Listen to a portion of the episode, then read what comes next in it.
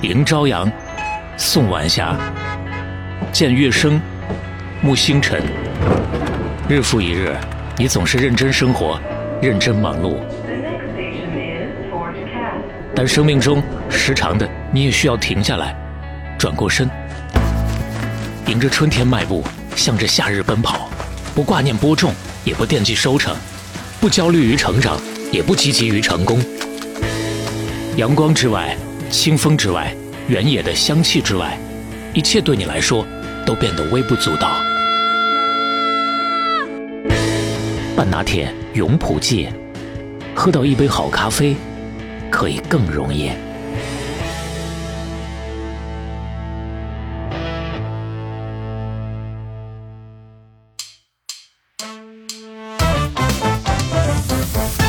芝麻掉到针眼儿里，巧了；哎呦，芝麻掉到针眼儿里，巧了。哎呀，掉了两次了、啊， 掉了两次，接下来芝麻掉进针眼儿里掉三回了啊！这个啊！ 每个人，如果你们穿了阿迪，从脚上脱下来，然后举起来，我全场四万双鞋举在空中， 那哇，阿迪达斯的高管吓傻了呀！都懵了。我操，这辈子哪见过这种场面啊嗯！这当时的感受那就是八面找九面啊，没见过世面。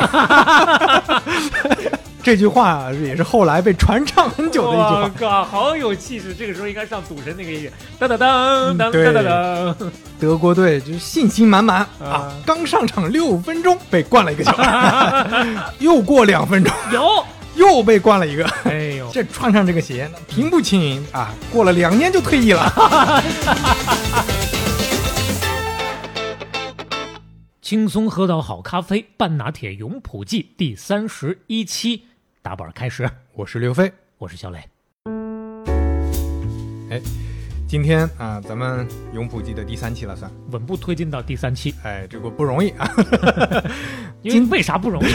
段子量明显增加，我这天天的光要想段子，对要薅翘多少头发哎，？俏皮话那本书啊，都被我们翻的都不行了 啊。真的是包了浆了啊！是是，呃，今天在那个开始之前啊，咱们还是照惯例，嗯聊一聊咱们品牌方啊金主朋友的一个品牌故事。我们要跟大家更多的、好好的介绍一下永璞。哎，对，永璞他做品牌其实还用了很多我们之前的品牌不太常见的一些方法，嗯，比如说啊，永璞他有自己的杂志，哎， 哎，这个就跟我们之前聊任天堂往事的时候啊，嗯任天堂不是自己也有自己的杂志吗？而且是还某种意义上一段时间垄断行业的那啊，个是。那永璞也出版了自己的杂志，叫《岛民月刊》。岛民。哎，永璞把自己的消费者都当成是啊，在我这个岛上生活的村民。嗯啊，这个村民们嘛，大家都有需要自己阅读的啊这个日常要出版的杂志。哎，这些内容呢，其实也不是像大家想象的。你看现在你在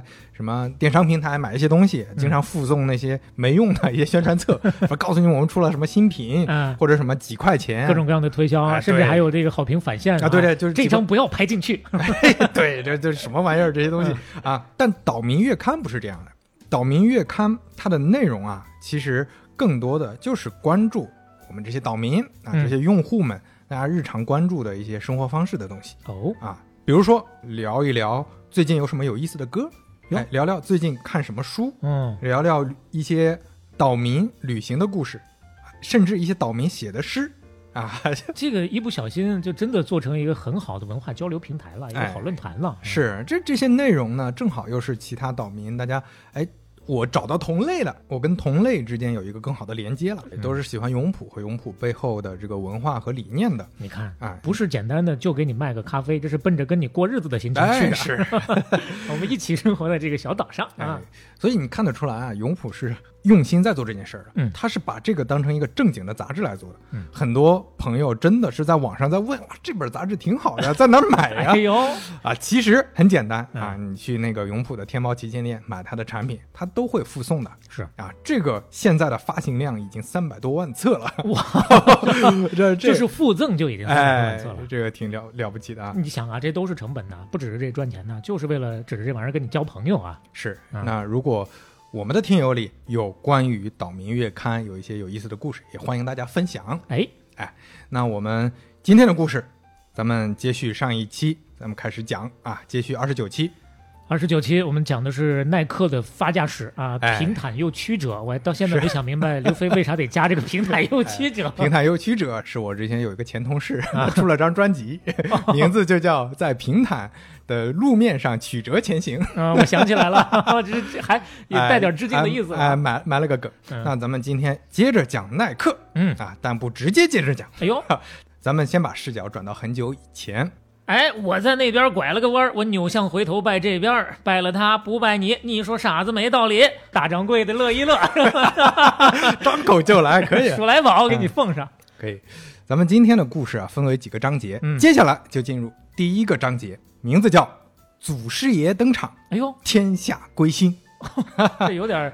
我之前看那个《连城诀》的时候，有一句话我记得很清楚，哎嗯写到老祖出场的时候，嗯老祖出山，天下难安；老祖出山，裂地 崩山。”。啊哦，真有这个意思，哎，啊，咱们接着讲啊，一九零八年，哇，这个这个时间点这么非常早，这甚至比上一期你聊羽绒服的时候那个时间点都早啊。 啊，当然比商代还是要说晚 一些，那你不能这么比。 十九世纪初啊，哎二就二十世纪初啊，一九零八年，嗯一个四十七岁的美国人马奎斯，嗯啊，你看年纪很大了，但是人家还是有创业精神的，自己做了一家橡胶鞋的公司，啊，主要就是做套鞋的。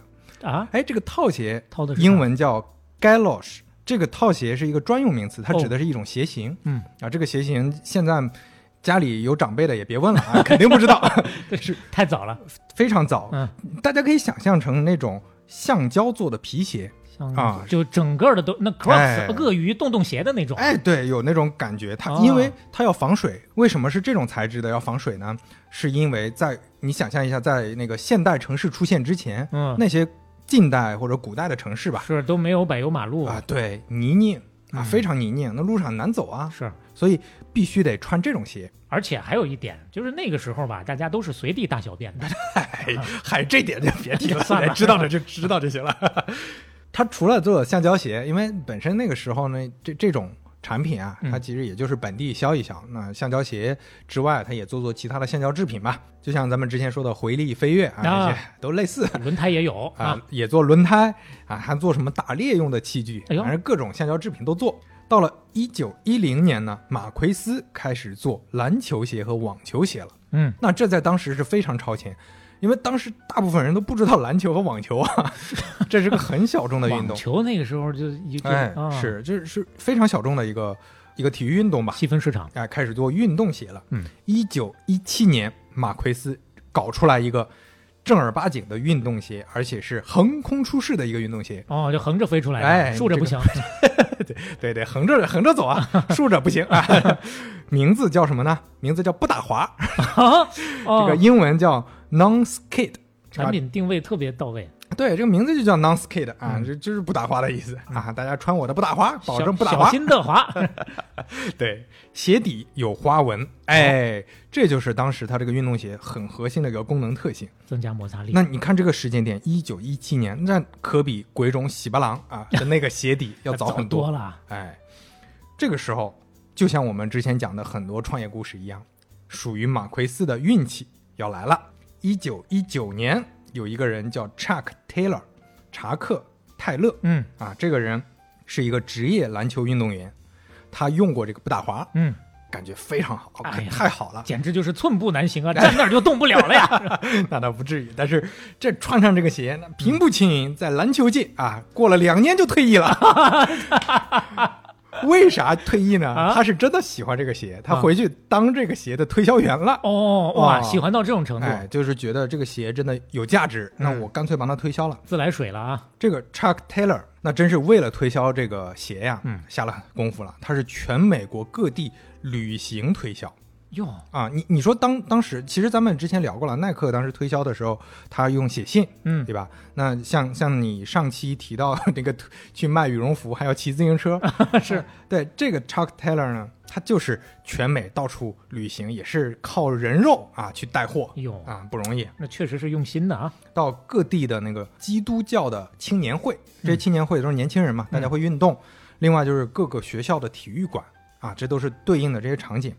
他非常有手段，因为是首先他自己很懂这个鞋，嗯对吧？另外，他是正儿八经打过职业篮球赛的呀，哎呀，所以呢，他在各地，他不是说砰砰砰敲门发个传单这么简单，他开培训班儿啊，啊，走到那儿开到哪儿，哦，他把那些篮球爱好者聚集在一块儿，嗯啊，跟大家说，我告诉你们应该怎么怎么打篮球啊，嗯然后把那些篮球教练也弄过来说，哎，我告诉你这个篮球该怎么培训啊，篮球运动员该怎么教，以及哎最重要的点来了，好的装备那是必不可少的啊呀，我告诉你们，你教完了之后，最后都得给我落到鞋 上。哎，对这个装备。我告诉你们，我认识一些体育商店的一些店主，嗯我带你们去跟他们聊一聊啊，然后带过去那个店里必然有这双不打滑嗯啊， 这是显然的啊。聊着聊着，一进门就是你听说过安利吗？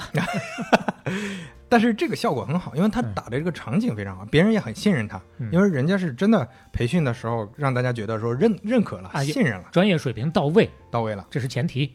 渐渐的，美国很多人都知道这双鞋了，他们都记住了这双鞋的公司名，因为这个马奎斯啊，嗯，他是用自己的姓，这个马奎斯是他的名嘛，啊他用自己的姓作为公司和品牌名的，好记啊！他的姓叫 Converse 匡威哎呦，啊，匡威老师的鼻祖匡威鞋啊，啊，出这是来了，老祖啊。这是老祖，嗯，那很多运动爱好者也都知道匡威了。然后这双鞋不打滑嘛，就还是不是那么好听。嗯咱们要起个响亮的名字，啊，出溜滑呃，不是什么问题？ 这个这个跟跟功能不符了 啊一九二二年啊！初六，哎，什么 不打滑，啊哎，改名 All Star，哦，斯啊，All Star 全明星，这是全球第一双胶底篮球鞋哟，啊。那不得不说，这个 Chuck Taylor 那是又懂产品又懂营销啊，他自己还出版了杂志哟， 《匡威篮球年鉴》，这正如这正如永璞的《岛民月刊》。你看看，啊，你看看，一九二二年出版的这个杂志和二零二二年出版的这个《岛民月刊》啊，那真是历史上巧妙的、啊、惊人这个的呼相似对呼应点啊。这都是祖师爷级别的呀。哎，历史线啊，就这么巧妙的汇合上 了。那这个 Chuck Taylor 呢，他还组建了匡威公司的篮球队，嗯担任这个篮球队的经理兼教练。啊，他这个这个篮球队，他也会全国各地去征战嘛。嗯那征战的途中，大家也慢慢更认识到这个所谓什么企业文化， 更多的知道这个鞋这个产品了。嗯嗯，那 All Star 在美国的影响力越来越大，越来越大。那个时候到什么程度？打篮球必穿 All Star。哎呀，啊，一九三二年，All Star 就推出了第一款签名鞋，哇，这太早了那个时候就开始整这玩意儿了。啊！整这玩意儿了，印上了 Chuck Taylor 的名字呀。Chuck Taylor 这个名字在全美那真是每个人都就你只要打篮球，你必须知道这个人。哦，那这个人的名字印到篮球鞋上了，嗯，那大家都得去买。就这么说吧，一九三六年到一九六八年，整整三十二年时间，美国篮球队，国家篮球队啊，嗯官方指定用鞋只有一款 Chuck Taylor All Star 啊，这么久就没有任何的竞品，没没有打得过的竞品，啊就是这双鞋。自个儿也不迭代啊，你说来看一下当年的这双鞋和它的签名款的这个样式啊，来，我刚刚还是天真了。你别说那六年八年的不迭代，嗯那到现在依然是经典款呀。 呃，就就如果大家看到这双鞋的话，show notes 里，你就知道这双鞋跟我们现在日常很多人穿的所谓的高帮板鞋哎，啊，基本上一样的。为啥叫他祖师爷呢？对是吧，这就是祖师爷啊！一九五七年，全美篮球鞋行业中占百分之八十的整体份额，那这可是 这就是一统江湖啊那！对呀、剩下那些就分给小弟们去吃一吃，散 财了。而且你看，他从一九一七年他最早的那个 Non Skate、就 不打滑出现，嗯后面几乎没有迭代，就最早和现在长得也基本上一样，这几十年啊就没有变化。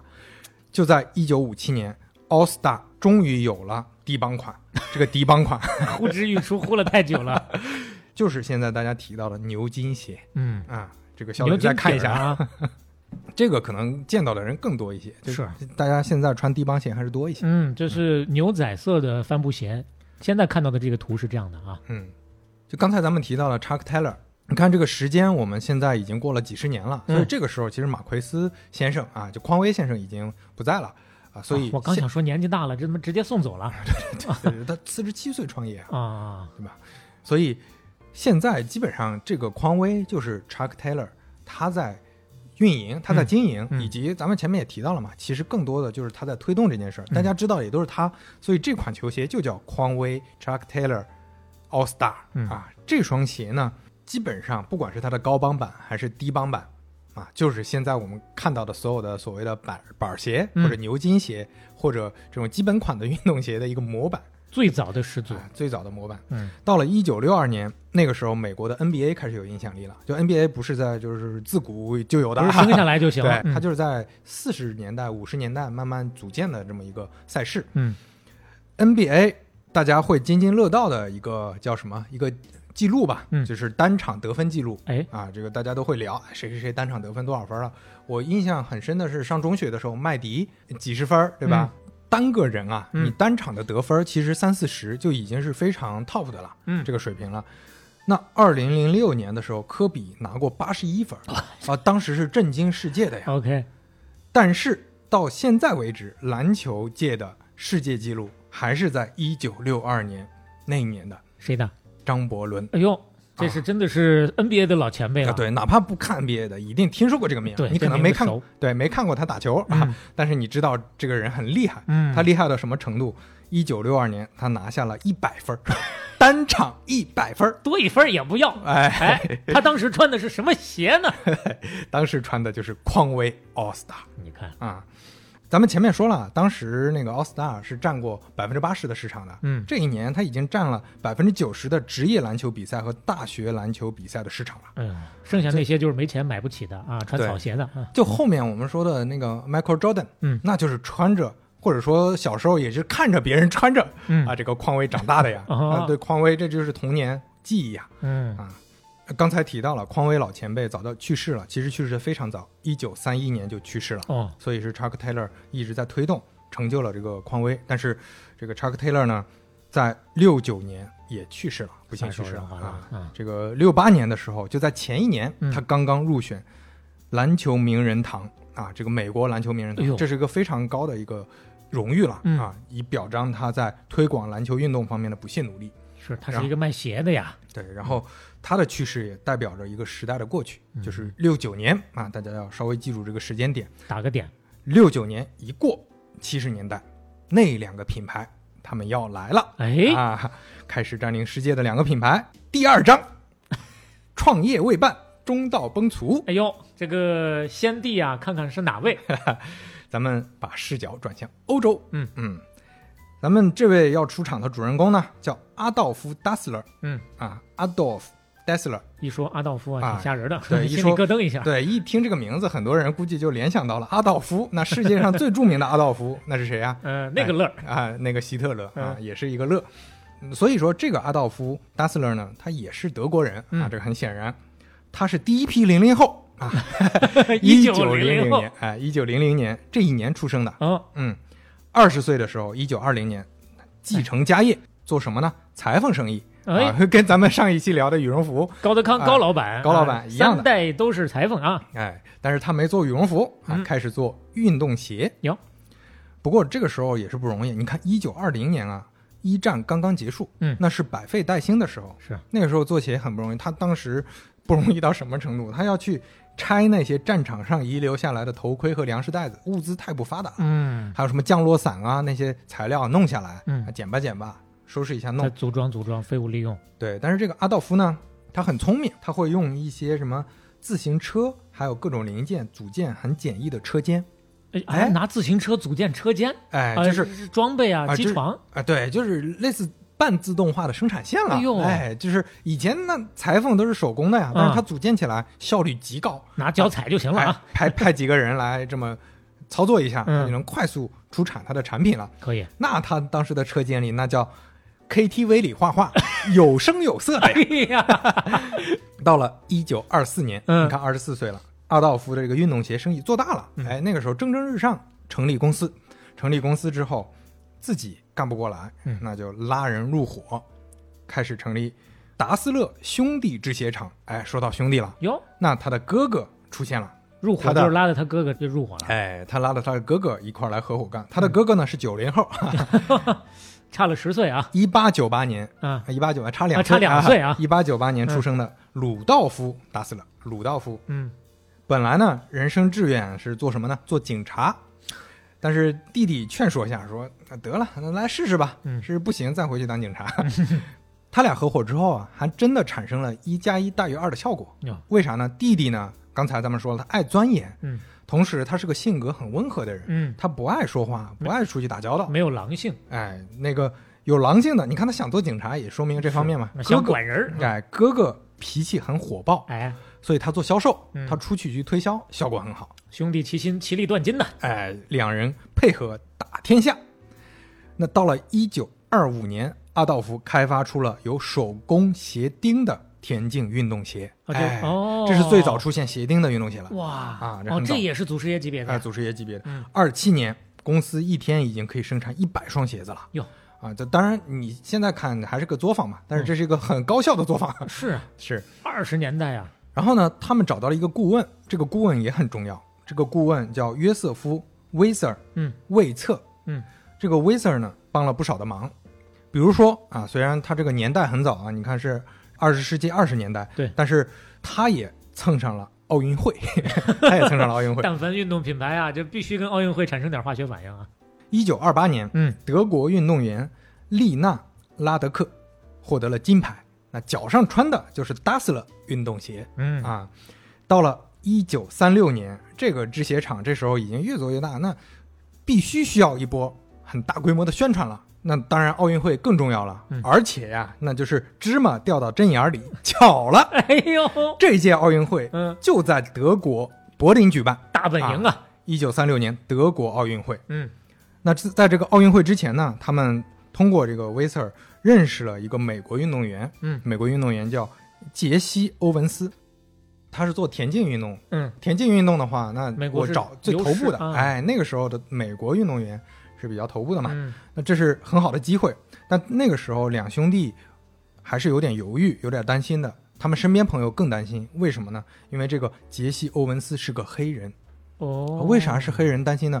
一九三六年的德国，嗯大家想一想，那个年代德国的种族主义是最兴盛的时候，纳粹已经开始出现了。嗯，纳粹都说我要干掉其他人种了，你更不用说黑人了。那为独尊雅利安人嘛，那是啊，而且还要提一句是什么呢？根据明确的史料记载嗯啊，鲁道夫和阿道夫都在三十年代已经加入纳粹党了。嗯啊当时为什么加入呢？嗯原因比较复杂，有一种说法呢是说鲁道夫他自己，他这狼性嘛，他是很信仰这一套东西想的当。警察本来哎就就是对吧我就想，我觉得好哦， 这个东西好，这个主义，种族主义 哎呦牛逼。但是阿道夫呢，他其实没有这种信仰，嗯哦但是他觉得为了做生意，这还是方便的，因为那个时候纳粹呢，其实扶持了很多运动会，包括很多加入纳粹的都是年轻人，嗯，他为了方便自己的生意，所以加入纳粹。那那属于六扇门里好修行，但是你说这两个人都属于纳粹党，嗯那你要资助一个黑人，那你赞助一个黑人，这党性啊可能有点问题。 是是， 但是后来还是坚定了一下啊，咱们嗯就赞助他，咱们试一把。一九三六年奥运会，杰西·欧文斯拿了金牌，这是成了一块儿、两块儿，最后拿了四块金牌。三六年的奥运会，三六年拿四块了金牌，四块金牌，我的天那哪，穿脚上穿的达勒斯，那全世界都知道达勒斯兄弟制鞋厂啊，那嗯是，全世界闻名达勒斯。哎真的是 那一炮而红呢，是，那本来你看是最好的时候，嗯两兄弟也觉得这个挺好的啊，我们也找到营销的方法了，我是们产品也验证很好了。这这炸穿新鞋高抬脚啊，但是好景不长，大家都知道，三六年啊，二战马上就来了。是， 二战一爆发，那真的是民不聊生。那这关于战争的细节根本不用多讲，大家都知道那个时候，你就且不说工厂开不开，嗯，有人买不买都得另说呢。战争时代，对，包括咱们上一期讲羽绒服的时候，不是说最早的那个羽绒服，差不多也是三十年代末那个时候出来的啊。最早的一批订单也是得军方有订单，他才做得了。是，那这个时候达斯勒兄弟制鞋厂这个工厂直接被征 用，你就必须给我生产军用品，对嗯吧？这个显然。另外呢，阿道夫和鲁道夫都被征兵入伍了，那个时候基本上成年，而且你还是纳粹的，嗯你加入过纳粹，你必须入伍。然后呢，他们的姐姐，他们有一个姐姐，就是姐弟三人嘛，嗯，他们的姐姐 Mary 玛丽，玛丽的儿子们也征召入伍了，哟嗯就到这种程度，就很年轻的那个小伙子也入伍了。但是这个时候，家庭关系就因为各种战争吧，就大家也知道，战争环境下，这个不确定性太强了是，物资也匮乏，他们家庭关系开始出现问题了。哦，经济不行，首先吃穿都出问题。另外呢，全家人挤在一块儿不能出门，他们两兄弟的爸妈，他们两兄弟，他们两兄弟的老婆，还有孙子辈的五个孩子，住在一家。那就是一个这家会儿庭已经是当兵回来了，呃，没回来，没回来。他们就回来探亲的时候在，哦但是全家人都住在一块儿，因哦为物资匮乏，嗯，那个时候没有条件，就是分开住。这就跟疫情期间呃是对呀是是感情的试金石是一样的道 理。对啊，大家想象一下，你这么多人挤在家里，你那个时候不能乱出去的啊，嗯经常拉防空警报的，那时候真的是，所以要崩溃了。然后呢，还发生了一些事儿啊，咱们稍微提几个事情啊。嗯，首先，阿道夫先被放回来了，为什么呢？因为他被认为是这个制鞋厂的负责人，那我要把负责人放回来，你要给我生啊产军用的保证物资供应，产品，对，嗯放回来了。但是他一放回来，鲁道夫就不高兴了， 凭什么呀？我们兄弟不应该是齐名的吗？ 啊，这这这这是要放也得先放老大回去啊。，对呀、我是哥哥，凭啥放他？嗯我应该是家长嗯，啊，我是家长。这个时候呢，他的这个他是一个狼性的这劲儿起来了啊这个劲儿就起来了，所以他要树立家长权威。嗯他用什么方法树立呢？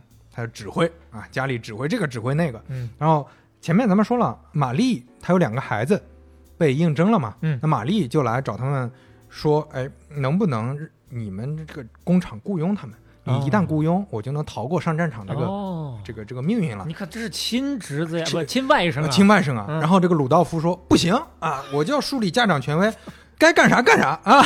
什么玩意人家儿？嗯就是为了确保自己的呃这个家长地位。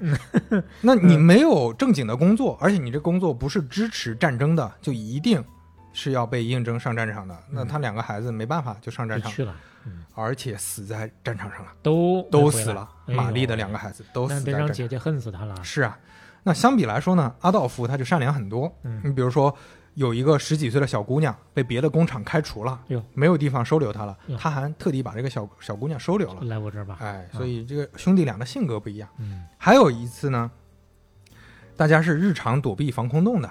有一次，鲁道夫一家人先躲进去了，后来呢，阿道夫和老婆也躲进去了。他们后来来的，躲进去之后呢，这个阿道夫吐槽了一句，就随口吐槽了一句，嗯就是自言自语说什么好位置你占了啊？：“嗯，这这没有，那说的是 那个脏东西又来了，真是的。”说的是 “dirty bastard”，就是很难听的一句话。嗯，这鲁道夫一听，哎，你这说我吗？什么脏东西又来了？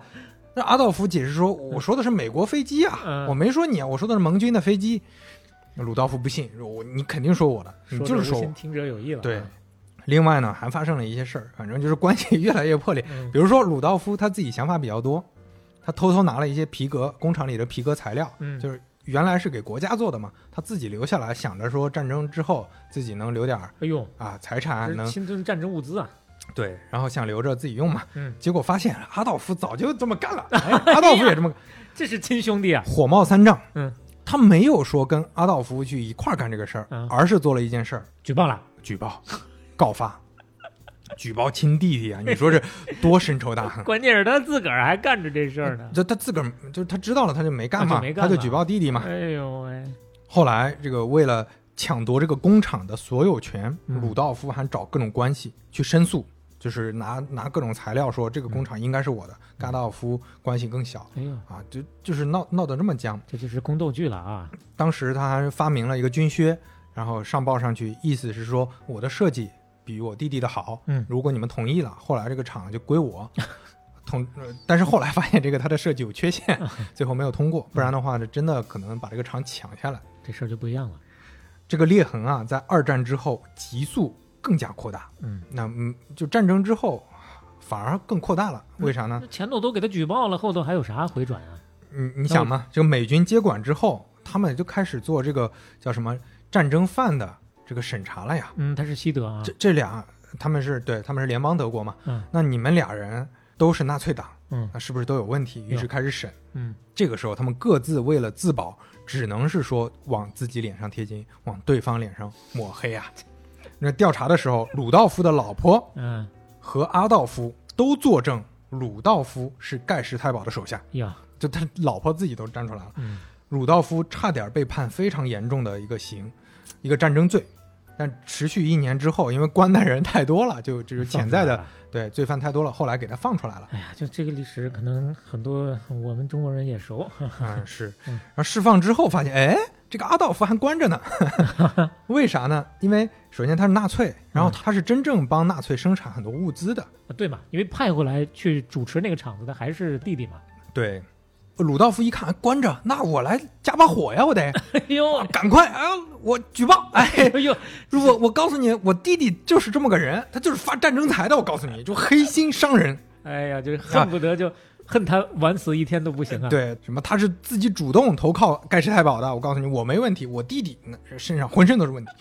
但是那个后来阿道夫他还是请了律师，律师也拿了不少材料，证明阿道夫其实这方面相对来说是清白的。嗯阿道夫也放出来了，但是你说鲁道夫给他作证啊，黑他；嗯阿道夫给鲁道夫作证，黑他。那这两家子那就彻底决裂了，嗯，这个场子就没法合伙干下去是了。别说合伙了，啊两个人结下的仇再也没见过面，哦，再也没见过面了。这就跟他兄弟俩分家一样，中间分砌家堵了墙。分家了，而且就就像你说，他们不是砌了一个墙，他们河岸对面各自分家。哦，然后他们的爸妈呢，跟着鲁道夫走了，哟跟鲁道夫关系比较好。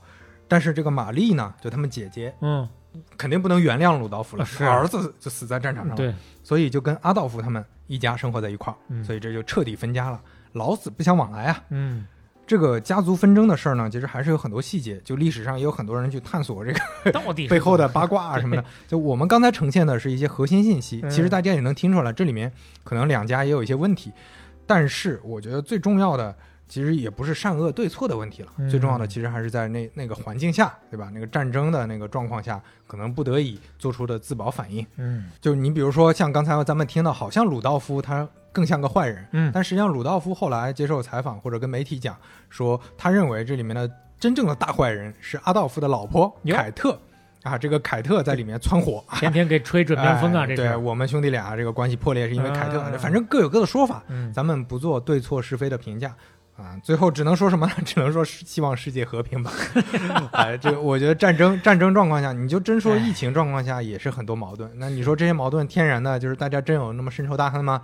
也不好说，只能是说一个小小的缩影。是嗯好，咱们接下来就说说这个鞋厂怎么分家的情况。说之前呢，咱们先说说这个鞋厂的事儿。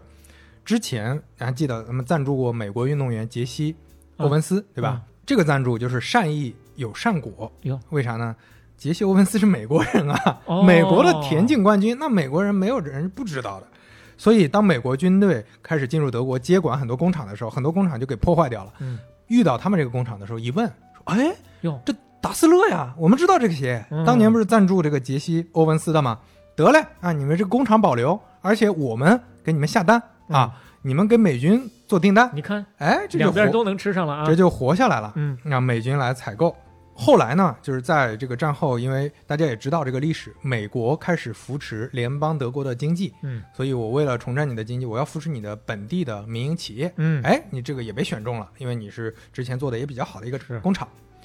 那这个时候肯定是要分嘛，你也不能说这个现在是之前阿道夫管得多，那你就全给阿道夫，因为毕竟还是兄弟俩的财产。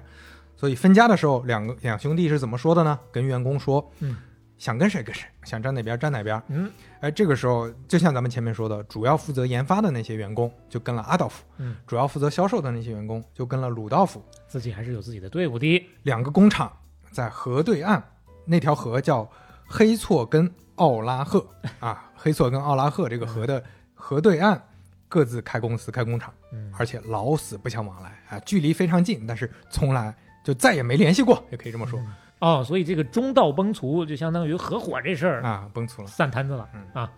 那阿道夫这边呢，前面也说了，他姐姐玛丽也跟他走了，所以姐姐玛丽和他的老婆都加入了公司，去填填补那个位置。嗯，然后阿道夫呢，把这个公司安排员工安排好了之后，决定起个新名字，现在肯定不能叫兄弟之协商 了，决定起个新的名字，嗯同时要肯定是要有一个新的标志设计。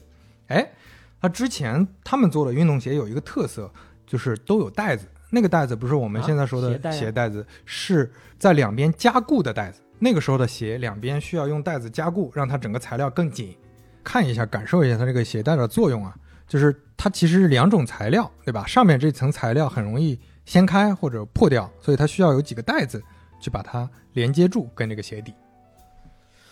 哇，这个真的是也难为刘飞了，不好形容。嗯大家可能得看看图才能知对道。就是鞋呢，它相当于是那种拼接起来的，对鞋面儿的那个材料跟鞋帮儿的那个材料呢是属于两种啊。对为了避免它这个因为缝的不够结实开了，嗯所以说呢，它不是那种鞋带儿一样穿进去的，而是砸住的，对用缝纫机砸住的那种感觉对，啊。他一开始呢是用两根带子来加固嘛，嗯，但他就想两根带子不是特别好看，后来就加了三根带子哦，啊，三根并排的带子。哎，说到这儿，大家是不是有感觉了？有感觉这三根带子很有特色，因为大家看到达斯勒就第一反应就是这这个鞋很上面就会有带子，嗯，那三道杠，哎，三道杠的话是不是就正好当成我们的这个品牌标志？嗯那名字呢？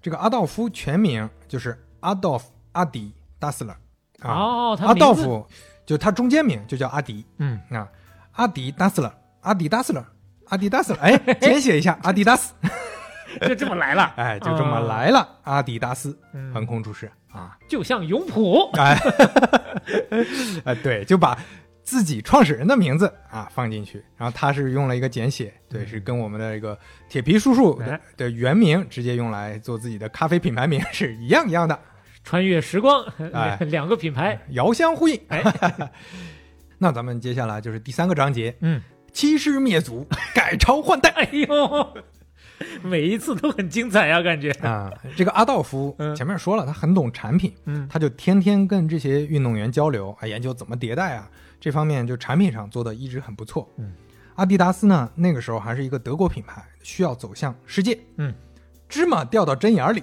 巧了，哎呀，掉了两 次了、啊， 掉了两次。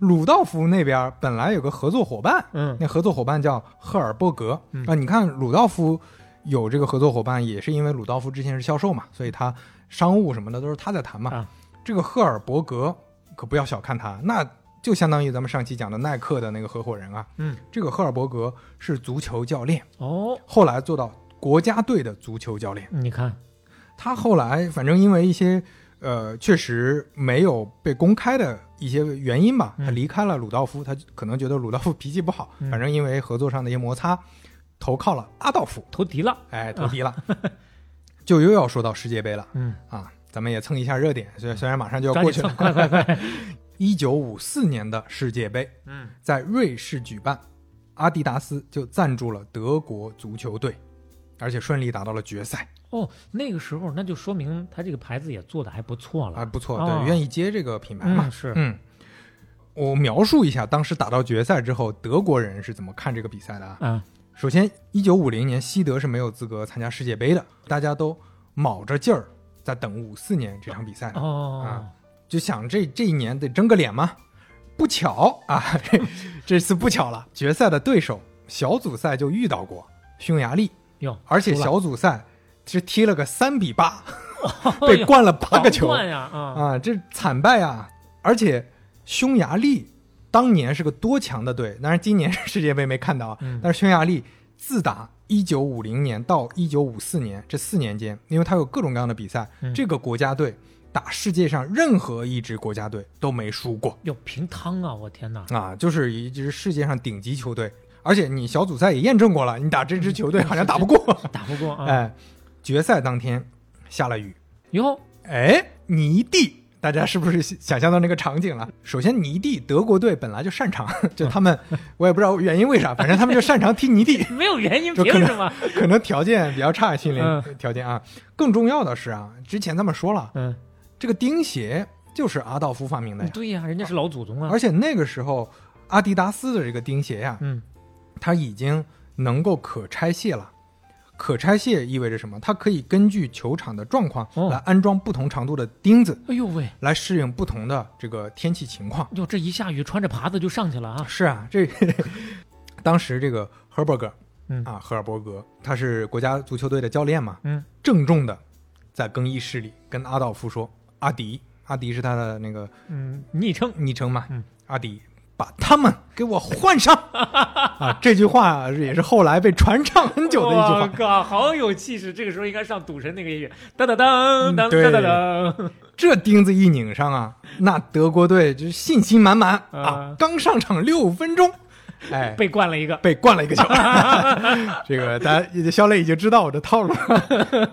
哎，刚进完这个球，嗯又过两分钟有，又被灌了一个，哎呦，现在零比二了，嗯这局面，那各位看足球的球迷估计也知道，一般你看到零比二，那这个士气，首先是你你就别说替代嘛，士气已经下去了。是而且短时间之内啊啊，接下来芝麻掉进针眼儿里，掉三回了啊，这个， 这个雨啊嗯是越下越大。哎呦，这个地是越来越泥泞，你看这个球鞋啊是越来越好 用，就是阿迪达斯的球鞋是越来越好用啊！这对方那个鞋恨不得揣到泥窝里都拿不出来，都掉鞋了都。哎，而且这个德国队他们这个精神确实还是值得我们钦佩的啊，嗯一直不服输，嗯，陆陆续续恢复状态了，最终德国队在零比二的这种压着打的情况下，三比二赢了匈牙利，连追三球，成为一九五四年世界杯冠军。哇，这真的是老天爷给面子啊！哎是啊，而且这次胜利啊，不光是足球队啊，是整个联邦德国国民自尊心的崛起关键事件。嗯因为什么？因为这是全球第一次电视转播世界杯决赛，哦全世界人都看到了德国队反败为胜这个精神啊！哦，你你不能光说这个鞋好啊， 就肯定也有人家这 个呃踢球的这个精神在嗯的。而且这件事儿后来被称为伯尔尼奇迹，嗯，甚至有专门的电影。零三年德国拍了一个电影，就讲这件事儿，就讲这个决赛。你看这里头少不了要给阿迪曝个光啊！这一天被叫做联邦德国真正诞生之日哟，啊，就国民的精如神此。重要，呃，国民精神起来了，因为二战被打的说我们这个国家是不是有问题啊？ 但是 你看到这个就觉得，哎哎呀，这个民族自信心又重新起来了一。剂猛药灌上之后才能支棱起来啊！哎，所以要是没有阿道夫的鞋，可能就没有足球队的胜利；嗯，要是没有足球队的胜利，可能就没有德国品牌的崛起。哎呀，要是没有德国品牌的崛起，咱们半拿铁啊，估计有一半的主题都没法讲 了。所以你说阿道夫的鞋多重要？半拿铁，谢谢你们了。那啊、咱们就说这个阿迪达斯啊，接下来那不用多说啊，那嗯首先肯定就变成了联邦德国的国民品牌， 太牛了啊！太牛了。嗯，全世界人民也都很认同这个品牌，就他们鞋做的真好啊，泥地里都不打滑。是啊， 虎父无犬子，这个时候咱们就要提一下，在接下来起到很关键作用的一个人，嗯就是阿道夫的儿子要出场了。那欺师灭祖嘛，总得有一个儿子， 有个传人才行啊。哎，这个你就往下听啊。 这个 Host Dassler 是他的儿子名字啊。嗯，Host 这个 Host 呢，从一开始就被派往法国，然后他在法国就做得很好，奠定了阿迪达斯在欧洲的基础。因为他之前只是在德国卖嘛，嗯你在法国做的比较好了，基本上欧洲大陆这边就相当于是一个头部品牌了。嗯那陆陆续续就拓展到了整个欧洲业务。啊，甚至说这个 Host 顺道，因为他在法国做，他是还在法国创建了一个品牌，叫 Arena。哟啊， 这个牌子是一个垂直品类的品牌，是目前全球最顶级的游泳品牌，哦，到目前也是，嗯，嗯游泳运动品 牌你看人家顺手创个牌子，是。那接下来啊，视野当然就放放眼全球嘛，嗯欧洲搞定了，就到了美国，美国有谁？ 哈哈，我 哎，们前面刚刚说了，的，匡威奥斯达就是这双鞋。Host 决定咱们动一动这个祖师爷的地位，怎么样？所以这个 Host 在早年是很积极推动爸妈，因为那个时候他爸妈都是主要管理层嘛，嗯在经营这家公司，说了他算呀推动他爸妈去做篮球鞋，嗯因为之前更多的是足球鞋、运动鞋、田径鞋这些，慢慢悠悠花了很多年时间，终于啊，在一九七零年 已经很晚了，嗯，终于发布了阿迪达斯 Superstar，这 个跟奥斯达一样，也是很通俗的一 个一个名字那了，必须跟 star 有关系，就是对标奥斯达呀。但是 Superstar 呢很有特点，它的鞋头是橡胶的，所以它专门有个不同的材料在前面，嗯设计上呢也给人一个很新的感觉，嗯，所以被叫做贝壳头，是 shell toes。一说到这儿，大家肯定是有画面了啊。是，呃，小磊可以看一下这个贝壳头，这个感觉啊，贝壳头不用看了，啊那大家谁都不知知道道，，谁人不知，谁人不 晓。这啊贝壳头在一九七零年就发布了。嗯，那在十年前，咱们提到了百分之九十的篮球运动员穿的都是奥斯达呀，到了七十年代，已经有百分之八十五的运动员开始穿 Superstar 了，非常快，这是压倒性的反超啊！非常快。还有一些新的款式，当然我们说的这个 Superstar 指的是它的这个广义上的嗯 Superstar，因为它在这个篮球鞋的体系下还做了一些子品牌，比如说 Super Grip 和 Pro Model，嗯啊等等这些牌子吧。那阿迪达斯呢，在一九七五年继续加把火，发布了新的款式 Niza。这嗯个 Niza，你听名字感受不到，但是你看到它的长相，它就是一个奥斯达呀，跟啊，奥斯达那是一毛一样，你怎么还啊开倒车呢、就是直接抄啊，啊，直接抄。那嗯咱们前面也提到了嘛，匡威它几乎只有奥斯达呀，嗯，那你你还抄了一个一毛一样的，是啊，再加上你看七五年，七五年那个时候 Chuck Taylor 已经不在了，嗯这公司也没有精神领袖了，所以一直就开始衰退，衰退。这个匡威衰退到了零零年，不用担心衰退了，啊啊，因为破产了好， 啊。咱们先放一放匡威。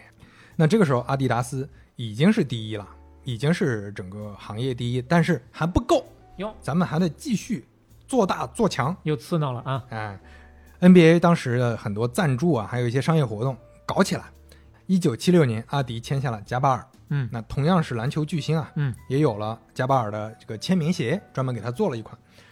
这个时候，阿迪达斯开始开创一种东西，叫球鞋文化啊，哦这，是那从个阿时迪候达是斯他开搞始，起来的，八十年代，哎呦而且是比较机缘巧合。咱们嗯来说一说这个事儿啊，嗯，对流行文化有了解的朋友肯定知道，啊八十年代世界上最经典的一场演演唱会是援助非洲的一个大的演唱会，很多流嗯明行星歌手都来了全都去了。Michael Jackson 的他唱的那个《Feel the world We Are the World》，就是在那个演唱会上嗯啊去唱的，专门给他做的这么一首歌。就在这场演唱会上，特地邀请了一个嘻哈 rapper 团体诶啊，这个 rapper 团体还是唯一一个被邀请的 rapper 团体。嗯叫 Run DMC。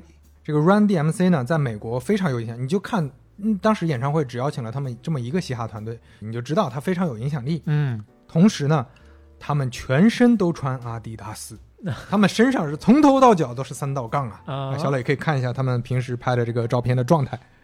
哎这三道杠真的是从头到脚给他们捆上了呀，哎，是。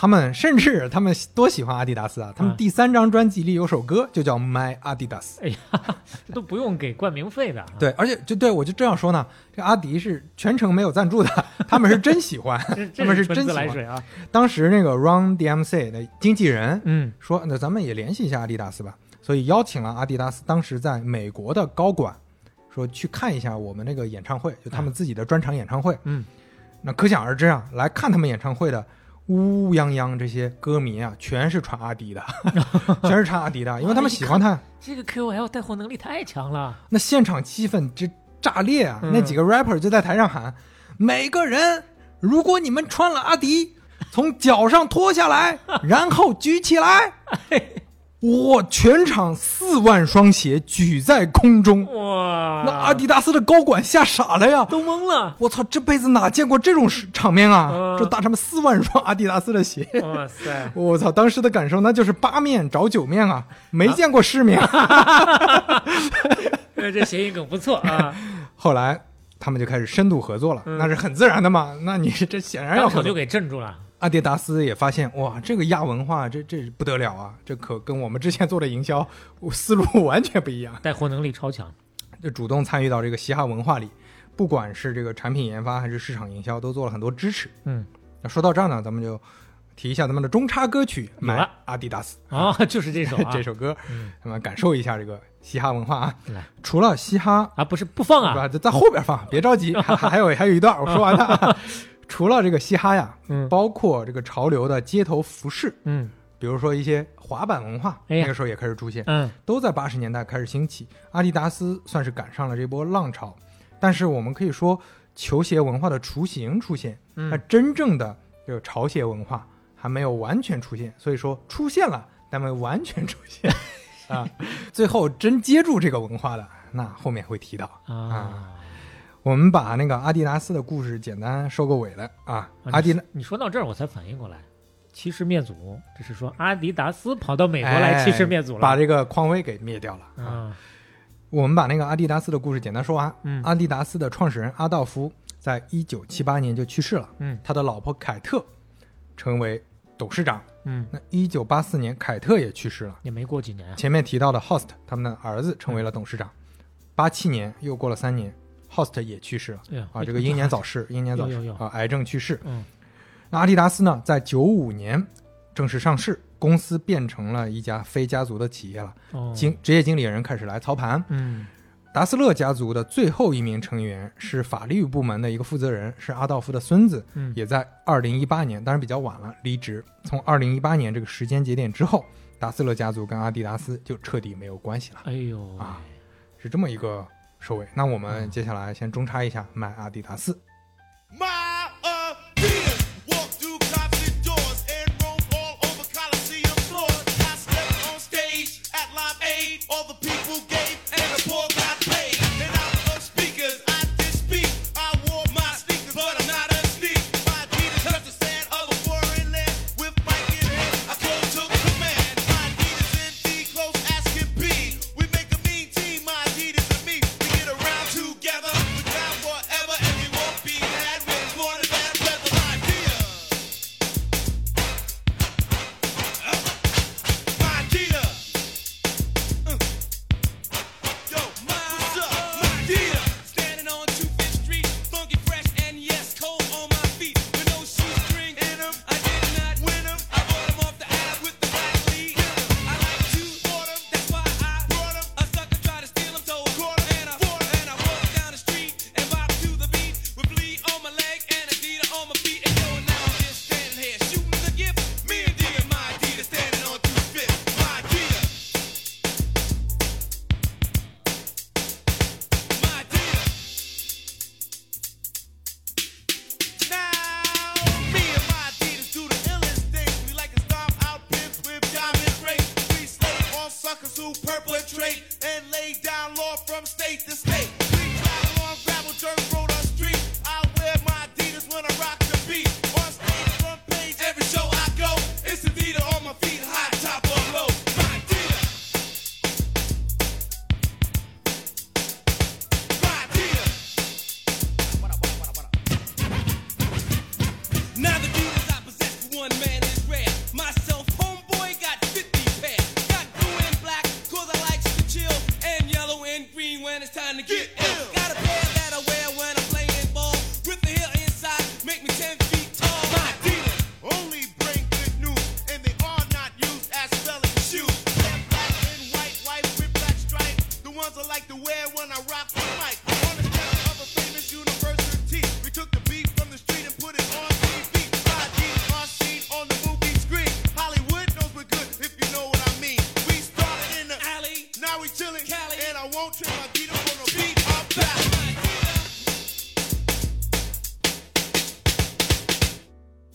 歌儿是听完了啊，我 刚一直有一个问题，嗯，他大哥那段呢？哎鲁道夫何罪去哪儿安那边儿怎么回就没动静啊？对，鲁道夫去哪儿了呢？咱们接下来还有他的事儿啊。哦有哦有是吧？，对，有他的事儿。嗯鲁道夫同志也不能杀青。咱们进入第四章，嗯，跌跌撞撞也有名堂。哟，哎，这每一个章节名都起得很妙 啊！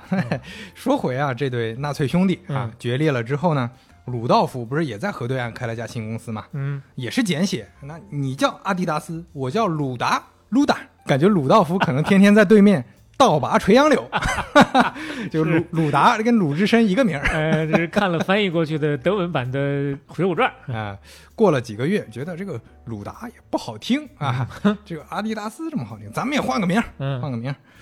当时啊，据说鲁道夫自己有个外号，嗯是美洲狮。就你看这个美洲狮这名啊，也听着挺挺有狼性的，挺像警察的啊、就是他对他他的绰号嘛，也合理，他嗯，脾气暴躁嘛。德语里美洲狮怎么念呢？Puma 哟，啊，就是咱们知道的那个 Puma。你看看，哎这如果两兄弟啊，是啊，如果你现在是脚上穿着 Puma，嗯啊，你低头看一眼，这就是鲁道夫的狼性，就现在体现在你的脚上 你了。看这狼变成狮了，一开始啊，这个阿迪达斯和 Puma 两家竞争很激烈，嗯他们在的那个小镇啊，他那个小镇叫赫尔佐根奥拉赫，嗯啊，这个小镇有一个老百姓的兴趣爱好，就是大家见了面儿先低头看看，哎，你穿哪 双鞋？或者还先分阵营呃，啊，分了两个阵营，就是因为那个时候大家要不是你你这个鞋，要么那个鞋，嗯那就好奇嘛，你就他穿什们么的鞋？当地支柱产业了，哎这是，当时那个镇子大家都把它叫歪脖子 镇，每个人都低着头。低头看啊，哎，前面提到了啊，这个西德嗯的国家足球队原先都是穿 Puma 的，就跟那个 Hergber 合作嘛。后来这个赫格尔不是去阿迪达斯那儿了吗？嗯去之前，其实他跟 Puma 一直合作的时候，还研发出来世界上第一款可拆卸的钉鞋，其实是 Puma 做出来的。哦，这个那你是刚才就相当于在骗我，你不是说阿迪达斯先做的吗？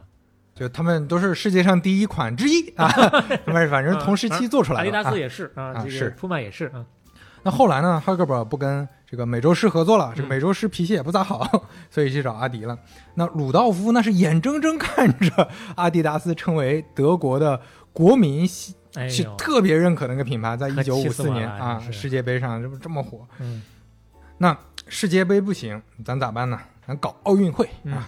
就首先早在五二年的时候啊，有卢森堡的运动员嗯穿着 Puma 已经拿过金牌哦。一九六零年的时候，Puma 又赞助了德国运动员哈里，他短跑拿了金牌，这也扩大了很大的一个知名度。嗯，这儿还有一个段子啊，就是这这个哈里他之前一直穿的是 Puma，在领奖台上突然穿上了阿迪达斯的衣 服，为啥呢哎嗯？这个哈里心里的小九九是啊，我两边都要钱啊。哦，我说我穿你衣服，你给我点钱。嗯，就首先这个鲁道夫是很生气，阿道夫也很生气，你这啥意思？一仆不是二主，对呀、你这所以最后当然也没有给钱， 没有给钱。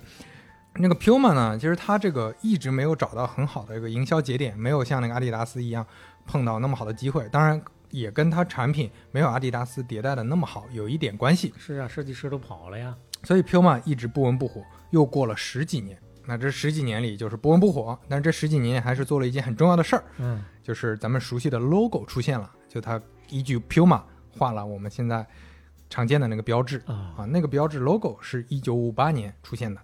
另外呢，就是它这个鞋的整体的这个风格，就跟阿迪达斯它有那个三道杠一样，嗯它也出现了经典的这个跑道标。嗯就是它这个跑道，就旁边画了一道啊，这一道弯曲的这条线呢，就是变成了它一个标志了。嗯穿过 Puma 的应该也都知道。嗯那么时间来到一九六八年的墨西哥奥运会啊，这个奥运会就是咱们之前讲耐克的时候也提过，就是嗯 Nike 跟那个鬼冢虎做出来经典款式 Cortez，、他们嗯不是就想在这个奥运会推嘛？嗯，那 Puma 在六八年奥运会也有自己的主打款，叫 Puma Suede。哦，啊，这个 suede 是绒面革的意思，它指的一种哦材料，一种毛茸茸的皮革。嗯其实现在大家也能想象到那种皮革的是一是个是一种鞋啊。嗯美国非洲裔的两百米短跑运动员 Tommy Smith 当时打破了世界纪录，获得金牌。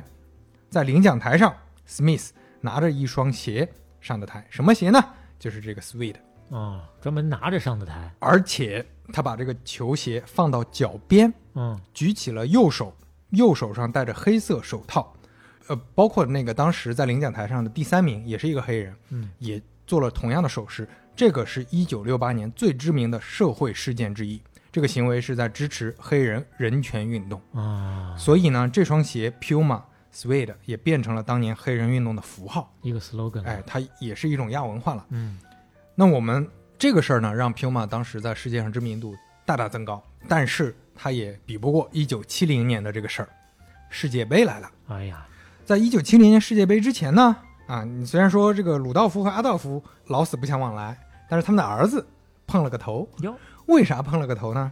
鲁道夫的儿子叫阿敏，嗯，阿敏和 Host 签了一份协议，这个协议叫贝利条 约。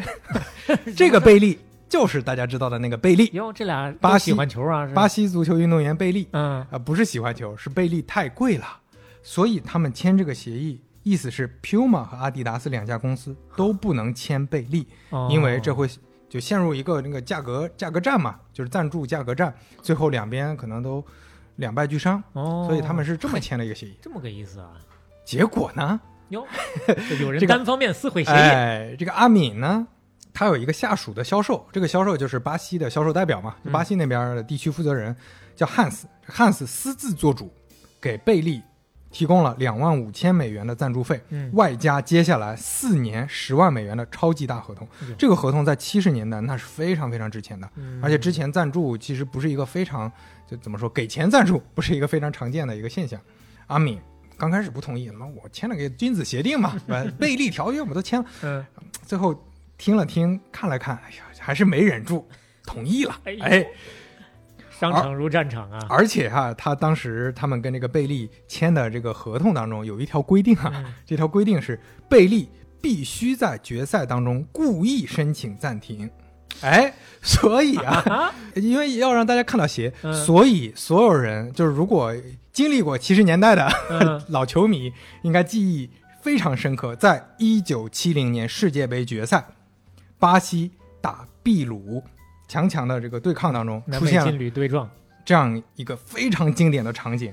马上要开场了，裁判正要吹哨，嗯贝利作为队长说：“哎，等一下，我鞋带儿开了，比赛暂停啊，稍稍稍微暂停一下，哎呦喂，开始弯下腰系起了鞋带儿。全世界人民在看决赛，全世界人民的目光都在盯着他系鞋带儿，那你自然而然就看到那双鞋了呀，那双鞋啊，Puma，、那所有人都是看到 Puma 了。”真是鬼才呀！那这 host 也看到屏幕 ，host 的这是 什么？啊哎呦，我当年我爹跟你们不相往来，那是有有道道理理 的呀！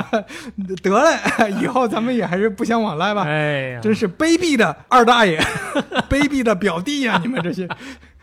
然后后来这个二代，他们的二代关系也是极差，嗯 啊，这就话不多说了。后来，贝利穿着这个鞋，带着巴西队赢了世界杯。Puma 也迅速变成全球大家都知道的品牌，嗯而且你看后面四年，贝利可一直穿着这双鞋呢。那啊对，还有那么久的合同呢。那 Puma 它除了赞助世界杯，它在美国跟阿迪达斯一样，它也开始赞助 NBA，而且它甚至在七十年代比阿迪达斯赞助的还要早。当时 NBA 有个头牌的球星，纽约尼克斯的弗雷泽，嗯弗雷泽在七七零年、七三年两个赛季都是总冠军的和主力球员。这个跟弗雷泽的合作，甚至开创了两个先例。第一个就是深度合作，做定制款，弗雷泽亲自参与开发，就是哎，你这个鞋怎么怎么做做，能更舒服、更合适。另一个就是当时 NBA 的第一款签名球鞋，当时出现了。这个前面说的这些各种操作吧，各种嗯赞助、营销等等，让 Puma 也在美国成为了第二名，也在全球成为了第二名。哇，这个真的是概率极小的一个事情，还是真的是两兄弟的厂子还都能做到这种程 度。是，一九七四年，鲁道夫呢因病去世。那后来呢，很多媒体，因为他去世的比较早嘛，嗯后来很多媒体行业的评论一般也是认为那个阿米，他应该作为 Puma 的主要功臣。嗯呃，鲁道夫在其中起的作用可能比他儿子要少一些，这个跟阿道夫和那个 Host 是不太一不样太一样啊。Puma 也是在七十年代才真正算是起飞吧。嗯，那当时鲁道夫去世之后啊，阿迪，也就是阿道夫， 他还发了一个吊唁信，哎呦，这是要表达什么意思呢？说了这么一句话：嗯，本着人类的同情之心，阿道夫·达斯勒家族不会对他的去世发表任何评论。啊， 哎呦喂，就是我不骂你，就是给你脸了。 对，我不骂你，是因为我还是有人类的普遍同情心的。我告诉你、哎呦，我天啊，哪，真是这你你说说这个关系啊。要恨到啥程度？啊一九七八年，呃，刚才也提到了，七八年阿道夫也去世了嘛。嗯，去世之后，两兄弟的墓地分别位于他们老家小城的两侧两端，能啊多远隔多远。能多远隔多远。嗯你想想他们之间这个仇啊，这到死都解不了啊。嗯 一九八六年，Puma 在德国和法国上市，八九年，阿敏和他的兄弟们把 Puma 卖了哟啊，这个公司也卖了，卖给了一家公司，嗯，转手了几次之后，零七年到了开云集团手上哦，啊。当然，很多人知道它的另一个名字啊，巴黎春天。嗯，呃，巴黎纯天，你要再不知道，什么 GUCCI 啊、圣罗兰啊、巴黎世家呀、这些牌子，多少你都知道嗯啊。世界第三大奢侈品公司是，啊，而且在之前，肖磊其实讲过，讲卡塔尔的那期提过，开云集团之前持有的巴黎春天百货，后来就卖给了卡塔尔。嗯卡塔尔是现在那个巴黎春天百货的全资房，所以这这里面就有着各种奇妙的关系。都能对上了啊。对，那 Puma 呢，现在所以很很明显，它也不是一家家族企业了，嗯，所以对于阿迪达斯和 Puma 的这个世仇，其实在他们家族退出之后就陆续淡化了，没啥关系。两家公司之间就还好。嗯啊，零九年呢，阿迪达斯和 Puma 两家企业的员工还在刚才提到那条河啊，黑错跟奥拉赫那个河边儿哎呦举行了一场足球友谊赛哎。呦，啊，这这场友谊赛被大家认为是为这个兄弟之间这接近六七十年啊，这个世仇世仇嗯画上了一个 句号，啊，这也是挺有意思的一个桥段吧。冤家宜解不宜结呀。那终于啊，我们讲了四个章节，嗯终于来到了最后一个章节了。我前们面嗯还要有那写狗呢， 对，咱们要终于续上上一期讲的内容了。是，这一章的名字叫《后来居上：品牌榜样》。 哎，每次都押韵啊，大家应该还记得奈特啊， 那个耐克的创始人嗯是奈特呢，这些对手，你看刚才提到，不管是阿米还是 Host，、嗯以及包括到了八十年代，他们也陆续都退出了，这些都是二代，他们本身对这个品牌，你看那个、呃阿米都把这公司卖了。嗯，没有那么深的感情，感情了以及说他们对这个产品的投入，他们也不是像奈特是一个运动员，嗯所以其实在这方面，作为后来居上者，奈特还是有很强的这个优势的。那后来职业经理人管那个阿迪达斯和 Puma，它其实也是有很多官僚的问题等等。另外还他还碰上了一个很重要的因素，就是消费者的需求多样化了。嗯其实你看前面咱们提到的阿迪达斯和 Puma，他们在做事的方式更多的还是运动鞋，而且更集中关注说解决运动员的穿鞋的这个问题。哎，专啊业的，对，然后前面咱们也提过，Nike 啊其实也面向更大众的人群，是做更多休闲的款式，这就是那个 Nike 能起来的一个机会。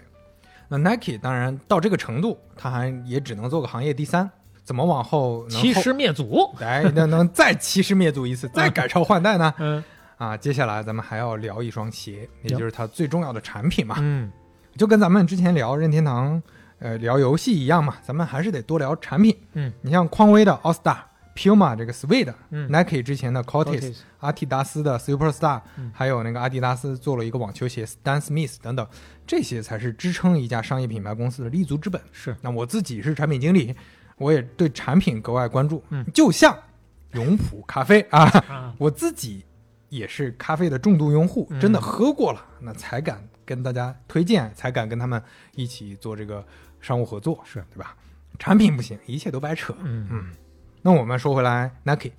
Knight 呢，在一九七七年遇到了一个很重要的人物，这个人物是美国国家航空航天局的前航空工程师 Frank Ludy。哟，这还有 NASA 的人介入，哎，NASA 的人来帮他们做什么呢？嗯，说我们航空航天上有一个技术，试了一下，用在鞋里特别好哟，叫气垫儿技术。哦，一九七八年底，Nike 推出了革命性的气垫儿跑鞋，第一个款式叫 Tailwind，这是历史性的一双鞋。嗯啊、为什么说是历史性呢？因为 Nike 之前啊，大家听了上期就知道，它更多的还是在优化迭代。嗯，它是款式很好，但是说白了，它还是用以前的技术和材料是去优化，这枯萎技术 的对对， 水平也有水啊。平，那用的跟匡威的技术没有特别大的区别。嗯但现在它真的是在创造新的鞋的工艺了呀。那美国人，嗯大家平时聊天都有一个俗语叫“你这个技术牛逼啊，你这是火箭技术 是吧？Rocket science 嗯是吧？”这是一个俗语，但是你看人家现在真用上 rocket science 了上天了啊，啊。提到这个气垫儿，估计各位都想到了嗯 Air 系列是吧哦？Nike 著名的 Air 系列嗯全都是用气垫儿技术的，所以这个 Tailwind 呢，它就是 Air 的前身。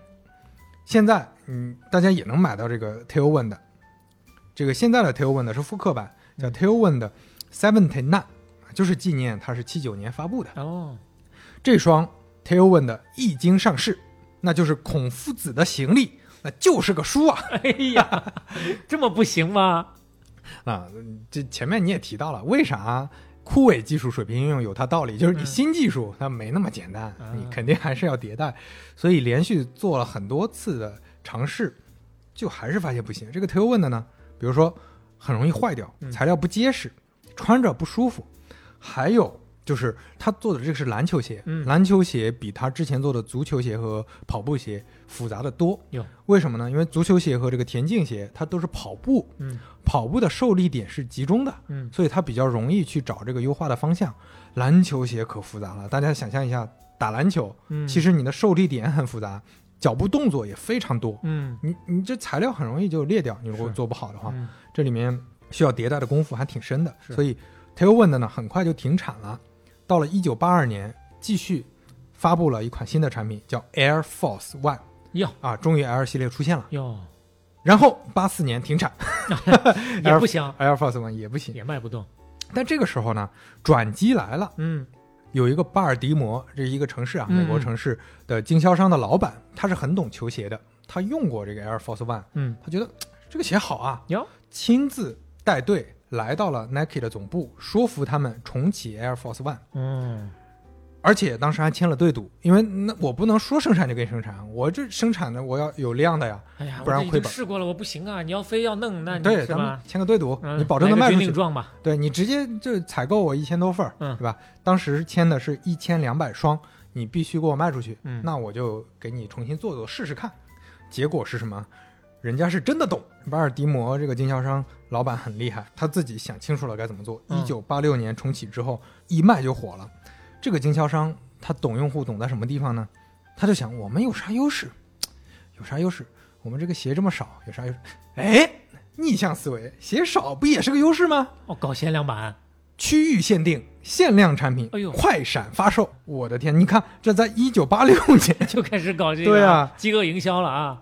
这你你想啊，一九八六年是什么时候？前面提到了阿迪达斯，嗯它的球鞋文化也开始出现了，嗯正好合上了，太管用了。当时啊，不光这个巴尔的摩卖得很好，美国很多地方就靠口口相传， 啊你知道吗？Nike 它在巴尔的摩有双鞋，你别的地方买不到，气垫技术巨牛逼，快去买，快去买！嗯然后很多人，那嗯很多年轻人真的是开着车跑去买啊。嗯，这美国大家知道，就是大家都有车，而且很愿意跑长途，是跑长途就到这个城市买这双鞋一时间洛阳纸贵，巴尔的摩的加油站都已经盛不下了啊，呀！真的是真的就要排队、啊嗯才能买到这双鞋。买完之后。你不能光买，你得吹牛逼吧？你买回去，我为了啥啊是我图啥那呀？有面儿啊，当时那个纽约啊，还有很多这种大城市，嗯，他们的年轻人就是特地跑去买，买完了之后就回去圈子里分享，那瞬间这就变成球鞋文化一个你看很重要的一个品牌的现象。这个时候你就发现就很难说，到底这个 Air Force One 重启之后卖的好是营销厉害还是产品厉害，也可能是也可能是都厉害啊。 毕竟前面试过了，它不行啊。是，前面咱们也提到了阿迪达斯和嘻哈文化之间有一个绑定关系，嗯这个时候 Nike 也开始绑定了。阿迪达斯不是有那个 Run DMC 嘛？Nike 有谁呢？Nike 有 JZ。哦，说到 JZ 啊，我感觉稍微对流行文化有了解 的朋友应该都知道，是历史上最知名的嘻哈歌手之一啊。他自己最喜欢的就是 Nike Air Force One 的小白鞋，这个纯白款式那非常好看。我现在在看也觉得非常好看，小磊可以看一下。这个就不用了吧？这个款式后来几乎啊每个运动鞋品牌都深度模仿啊，应该叫深度致敬过啊， 深度，因为它过了那个外观专利保护期，嗯是所以大家都致敬过， 都可以致敬啊都。是可以致敬。当然啊，这个 Air Force One 还不是 Nike 的高光时刻。嗯你你单纯说有 Air Force One，可能让 Nike 跟 Puma 有了一拼，嗯，但是想把那个阿迪要其给实拉灭下族来哎，那还差那么还一差步那么一步，嗯，那双鞋它要来了。哎呦，说到那双鞋，咱们就要先提到那个人。嗯，咱们聊体育、聊运动品牌聊了挺久了，但现在这位，我觉得咱们真的得起个力啊！在开车的朋友就不要起了， 你还是老老实实开车啊。注意啊，注意安全。 Michael Jordan 出来了。嗯，Michael Jordan，呃，前面提到他小时候就是看着或者说他有条件了以后，也是穿着匡威的 All Star 长大的，嗯这个咱们提过了。在七十年代呢，乔丹他一开始还是阿迪达斯的这个合作伙伴，哟，那那个时候给的钱也不少，嗯，十万一年差不多。十万一年，虽然我们现在看不多，对，举个例子，当年阿迪达斯赞助贾巴尔，咱们提到了，也是头部的巨星，嗯，一年才两万五你看，啊，这个差四别年非才十万呢。而且这个乔丹啊，一开始不喜欢 Nike，他觉得这个鞋底儿太厚，他不习惯。嗯，而且咱们前面也说过啊，Nike 它是以跑步鞋为主打的这个品类，所以嗯那个乔丹呢，他对他也没有什么感情。平常那个场景啊也不对。对，就他会觉得那个匡威啊，篮球鞋好，我喜欢；那个阿迪达斯，哎，好，我喜欢。但是 Nike 就感觉都是它不是跑步鞋吗？啊，但是 Nike 呢很想签，所以就跟那个乔丹的经纪人 David Falk 聊。为什么要单独提这个人呢？因为 David Falk 也是值得青史留名的一个经纪人，哟，起了关键作用了。他在商业历史上有非常高的地位。嗯，他跟 Nike 谈谈了几个条件，第一，价格必须跟阿迪达斯一样，这个很简单、啊，嗯就是这个很好说，也突出不了它的厉害。 后面两个条件才重要，嗯，一个是冠名的鞋必须分成，每一双都分哇，啊啊，再一个是签名鞋，大家都玩过了的，嗯这是玩剩了的。咱们可以做签名鞋，但是这次冠名之后，这个鞋就给我叫乔丹，这个鞋必须叫乔丹。 这个太狠哈了嗯哈，，这个很非常狠。后两个条件在这个之前的赞助历史上是没有出现过的，嗯但 Nike 同意了。哟， Nike 同意之后，这还不能算结束，因为乔丹还没同意 呢。这是呃前这经纪面人 先谈，呃先谈，啊那经纪人下一步再我回去就要做说工作服乔丹嗯，啊，说服乔丹用了一个很简单的方法，非常简单，找家长，什么？呃找他爸妈，啊说了这个。是各种利弊关系，哎呦而且是哄啊，哄老人啊，就啊告诉你什么什么，让老人哄得可开心了。说你懂不懂事儿，乔丹啊？你给我签， 你不签这个你是傻子，你知道吗？哎呦你必须签 Nike。那乔丹， 这这这这这就好像有的老板过年过节的时候啊，不给你发红包，给你的家长发红 包。嗯是乔丹，嗯，没办法就签了嘛。嗯但是他也提了条件，这双鞋必须牛 逼。他他用的词儿原来用的词儿叫 exciting 嗯，啊你要必须一颗才停。 ，exciting 必须啊。 当然了，这个 Nike 对乔丹也有一个条件，嗯，条件也当时其实看起来在那个时间点比较苛刻，嗯，乔丹必须成为1984到1985赛季的 NBA 最佳新秀，同时要成为全明星，并且前三年平均每场比赛要拿到二十分以上，哦，这对一个新人来说要求是非常高的。那会儿乔丹还是个新人呢。对，做不到就出局，嗯。这个条件对任何新人都是不容易的。但是对乔丹来说，哎呀，这这是嗯，玩儿一样啊。蜻蜓点水。哎，他的历史地位，呃说不定听友里真的有不熟悉他了。这么说，他的历史地位，他不只是 NBA 的巨星，嗯有了乔丹之后，NBA 才变成了世界顶级赛事，而美国才变成了篮球的领袖国家，嗯就可以这么说他的地位。说回这双鞋啊，这个 Air Force One，这是当时在卖的这个气垫鞋嘛，在这个基础上就做改进，改进一款呢就叫 Air Jordan。嗯啊，这个大家都知道是 AJ，这个 Air 它还是双关，一方面它指的是气垫技术，嗯另一方面呢，它是空中飞人的意思。嗯 Air Jordan，那就是飞人乔乔丹哦啊，所以就非常好听。嗯，一九八四年，第一双 Air Jordan 出来了，是黑白红的配色，小磊可以看一下。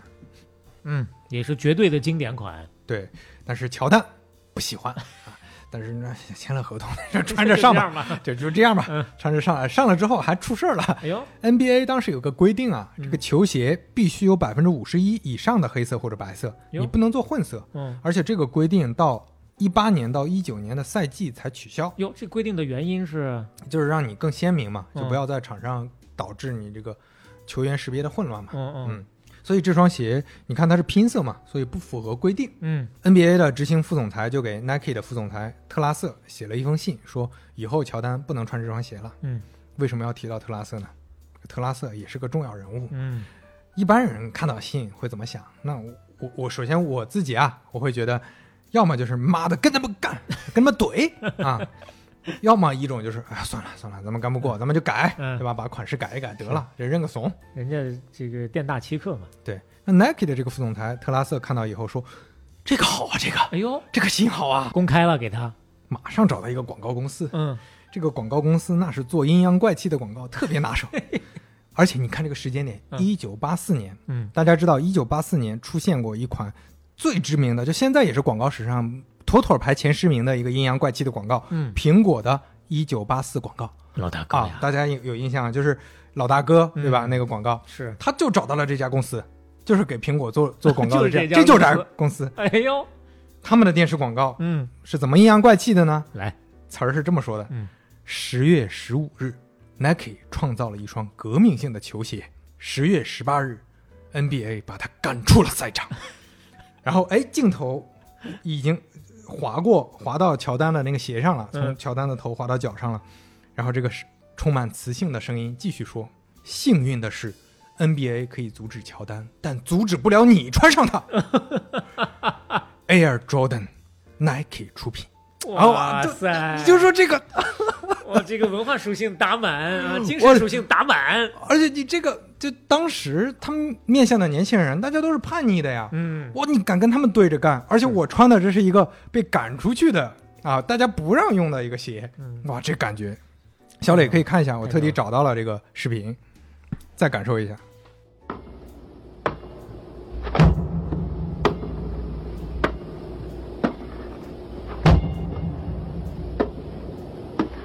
On September 15th, Nike created a revolutionary new basketball shoe.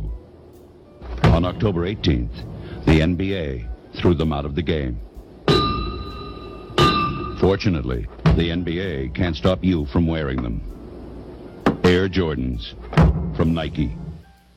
元素很简单，连个配乐都没有。，对，哇，用那个呃乔丹他这个节奏性的拍篮球的这个声音，嗯，让你进入这个状态。而且乔丹感觉也挺配合的。那个时候荷尔蒙满满的、青春洋溢的乔丹，那个不羁的眼神，啊嗯特别的桀骜。 哎呀，所以这双鞋太火了。后来这双鞋不叫大家不叫它 Air Jordan，大家叫它 Band。Band 就是禁鞋，禁止穿的 鞋。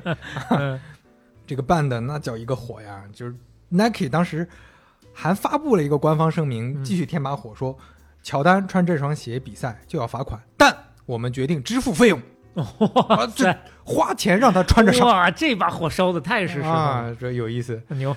这营销的手段真的是太令人感慨了。嗯，而且你事后去看，你就发现很有意思啊。那后来有人去查具体的这个历史真相，嗯就发现当时乔丹穿的那双应该是类似试穿鞋，啊，就是有点像那 Air Force One，它迭代了一个款式。啊这双 demo 版，哎，这个 demo 版是被禁的，实际上真正他们备货的那个版本哦打早就广告的那改个过了。哦哦，哦早就改过了，不违规的。 但是 NBA 官方也有有苦说不出，我而且没有人听他们讲，尼玛，所以我们决 Nike 定支付罚款，结果没有罚款，没有。罚款，压根儿就没有罚款。 哎他天天在上面穿着穿着这个鞋打篮球的，哎呦，我天这这没有人关注真相了。嗯这个营销就是做的非常成功，所有人都觉得自己脚上穿的是半的。可以，这个历史这太流，这个营太销厉害了案例载嗯入史册了啊。是，当时 AJ One 定价六十五美元，那在当时美国都是算高端鞋了。嗯，。在一九八五年四月一日上市，当时乔丹的对赌啊是说三年要卖四百万的销售额，你卖不出去我就不跟你 Nike 合作了嗯，结果两个 月七千万，十二个月一点二六亿。我啊，叫 AJ One，它还催生了一个市场，这个市场之前就几乎没有，叫炒鞋市场。嗯，从那个时候开始，黄牛开始大规模的出现，而且对黄牛来说，这个鞋永远不愁卖不出去，嗯，就我加价瞬间卖出去，哇，而且这从侧面也说明这个 Nike 的供应链是真牛逼啊！ 真厉害，这个预计跟实际销量差那么多，人家能够还是能产出来。 一九八六年，这个 Net 在股东信当中写啊，嗯就写的时候你就能感知到他的这个意气风发。嗯，公司已经经营了二十二年，而一九八六年是我们有史以来最好的一年。从这年开始，可能才算是我们最熟悉的 Nike 出现的时候。嗯啊，就我我们如果说一九七二年 Nike 是算独立，那一九八六年 Nike 终于找到了自己的企业方向，就像刚才说的各种事件、各种营销上，包括巴尔的摩那个嗯 饥饿营销，嗯包括 Air Jordan 这个款式，嗯给他们很大的启发，还包括很多事件吧。我们不生产产品，我们开始生产文化。哎呀，这就不得了 了。那我们说一下这个 Air Jordan，Air Jordan 系列一直在发，基本上就是跟着乔丹的职业生涯。一九八六年 AJ Two，一九八八年 AJ Three，到一九九三年 AJ Nine，到第九代了。哦，叠的啊这么快，到了九三年呢，乔丹宣布退役，但是九五年状态恢复过来的乔丹又复出了，嗯而且他复出就说了一句很简单的话：“I'm back。呀”那这句话也是历史上很知名的一句话。当时他的复出有多重要？美国总统比尔·克林顿嗯特地提了这个事儿，说乔丹的付出将为美国带来一千万个就业岗位， 就是他的付出是整个美国社会的正向的一个收益，带动啊不知道多少个产业链呀！啊我天哪，他一付出，那 AJ 继续做大做强啊。嗯到了九七年，Jordan 干脆变成了 Nike 的子公司，独立运营了。嗯它是一个非常完整的独立品牌。但不过在零三年，四十岁的乔丹终于真正的彻底退役了，AJ 就进入了一个不温不火的时期。嗯，他后来为什么我们现在又提 AJ，是因 为零七年 AJ 开始推出 AJ One 的复古款式，哦，也算是跟前面提到的鬼冢虎也是同时代，嗯小黄鞋复刻版也开始推出了，引起了一波复古的潮流。这个复古潮流其实跟我们现在所谓的国潮非常接近，就是小时候穿的什么回力飞跃，你现在能穿到质量更好的，来一把回忆杀，对，是非常类似的故事。嗯，一九年，Jordan 又破了新高，这算是一个里程碑。嗯你想，他成立这么多年的一个品啊牌，又破新高，AJ 也变成了潮鞋人群最喜欢的球鞋之一了。那嗯说完这段，其实很多人也不知道，哎，为啥要显摆 AJ？说 AJ 背后还是有很多故事的。 是是是，那在做品牌文化上啊，Nike 是无出其右的，那就是最屌的，没有之一。体育运动品牌就是最屌的。一九八八年，一则广告出现了，小磊可以看一下，大家听一下这个广告啊。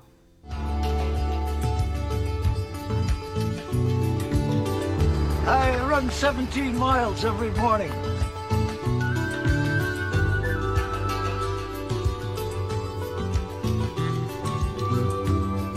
People ask me how I keep my teeth from chattering in the wintertime. I leave them in my locker.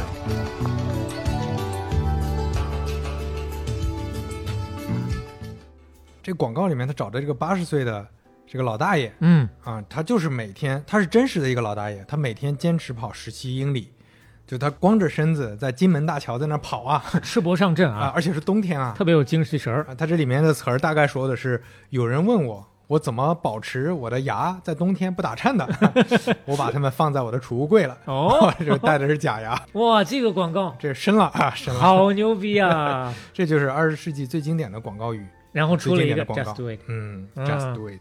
它跟以前的不一样，你会发现以前的产品啊，很多广告语还是讲产品，嗯它是不是讲的产品？我讲的理念。是你看，它虽然跑步，但是它没提它的鞋的功能，啥也没说。嗯对，他就是提 Just Do It。而这个 Just Do It 怎么来的呢？当时有一个历史事件，美国在六十年代废除了死刑，嗯七十年代又恢复了，嗯他花了十年左右的时间恢复的。这 Gary Gilmore 是恢复之后第一个被执行死刑的一个死刑犯，啊他临死之前呢被拍了下来一段录像，嗯那段录像里他就说了一句话：“Let's do it”，然后让我们赶快搞定吧。哎呦，啊，这个灵感被 Nike 的广告公司发掘出来了，说哎这个好，但是叫 Let's Do It 好像有点奇怪，Just Do It 挺好的。当时这个广告公司的老板就带着这句话嗯去找 Nike 的高管们、n i k e 高管们说什么意思啊？就是 Just Do It 这跟产品有啥关系？哦，不喜这欢叫 Stupid。那个 广告公司老板那嗯 Net 估计喜欢，Net 懂我。跟你们老板 说去。哎，然后就去找那个 Phil Net，嗯， Net 一看，Stupid，这咋办啊？这哎呦，这广告公司老板说：“你你让我试一试，让我试一试，嗯万一我给你行保证，这万一行，这不是万一行，我我保证行，哦硬着头皮我非要试。这也签了这禁令状哎。对，Net 就说：“那你试一试吧。”哎，没想到成为了就世界上最经典的，很可能是，就我我想了一下，就可能大家想可口可乐，嗯想其他的这品牌，好像想不出来这么经典的一个广告语，就嗯能想到的也就是像阿迪达斯的 “Impossible is nothing”，嗯这种了啊。那 Nike 呢，后来继续做这种把文化发扬光大的事情，是在二零零三年，他又做了一件事儿，把祖师爷买下来。哎呦啊，咱们前面提到了，零零年匡威开始申请破产，嗯，啊申请了几年，一陆陆续续的，零三年正式被 Nike 以三亿美元收购。嗯啊，收购了之后，你看 Nike 有自己的全美甚至全球的经销网络，有资金，有供应链，很快就把匡威这个品牌扶起来了。嗯啊，其实你看，很像这个国潮品牌，有点像啊，嗯把老品牌收了，把这个重新扶起来。起死回生了。用的主要方式就是打情怀，大家的青少年记忆。零八年，匡威一百年啊，整整呀，推出了 All Star 百年纪念款。一三、年，Nike 还推出了 Chuck Taylor All Star Seventy。你看这个名是越来越长， 这个 seventy 就是七十年代嘛，因为那个 Chuck Taylor 那个签名鞋是七十年代70的，嗯年代的，经典复刻那是太火了。嗯，基本上可以这么说，现在大家能看到街上穿的这些匡威，全都是这一款啊。就匡威其实还是仍然靠奥斯达，只不过是一复刻款款。打天下。嗯，Nike 收匡威之前啊，匡威一年的营收是两亿，一五年匡威营收二十亿，哈哈， 就到这十时。倍了，那 Nike 呢，作为大公司，那也能推动匡威去维权。咱们前面说了，匡威运动鞋那就是为各种致敬啊！把行走的行业标准。一四年就在美国纽约提起诉讼，状告 H&M、斯凯奇、菲拉、先找有钱的沃尔先，玛等等，不是不只有钱的，反正三十一家公司，嗯我全都同时提起诉讼。但是不是特别顺利。为啥呢？咱们前面也提到了，这都是行业标准了，大家都用这个。嗯而且我们捋一捋逻辑啊，就是所谓侵权是什么意思？是卖 A 货，就是我卖你的山寨和盗版，哦我利用你的这个品牌宣传上的品牌效应，嗯我去卖你的货。但是现在大家不提匡威啊我，抄你的设计，我只是设计，大家就觉得我的款式不错，嗯我的品牌不错，就买了。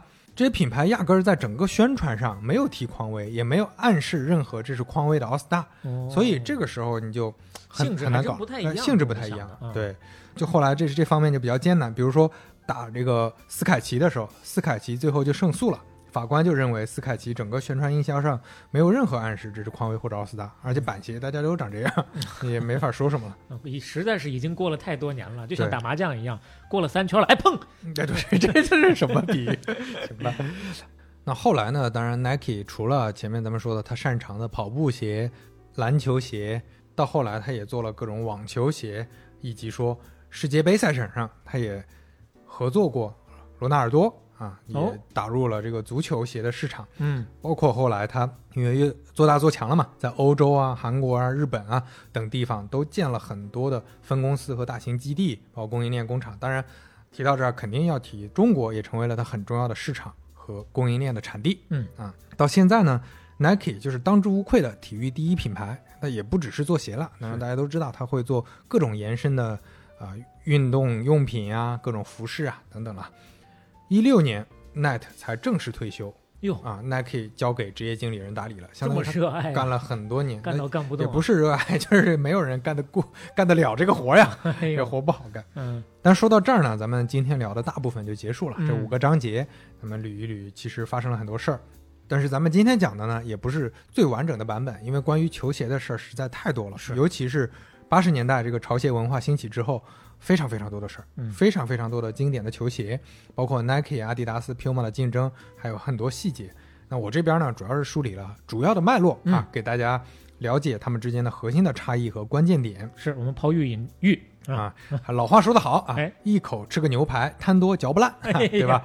咱们不贪多，嗯，咱们争取能把这些事儿串起来，有个主线的认知是就够了对啊。对对，咱们回顾一下这两期讲的这个，大家稍微复习一下啊，复习一下啊。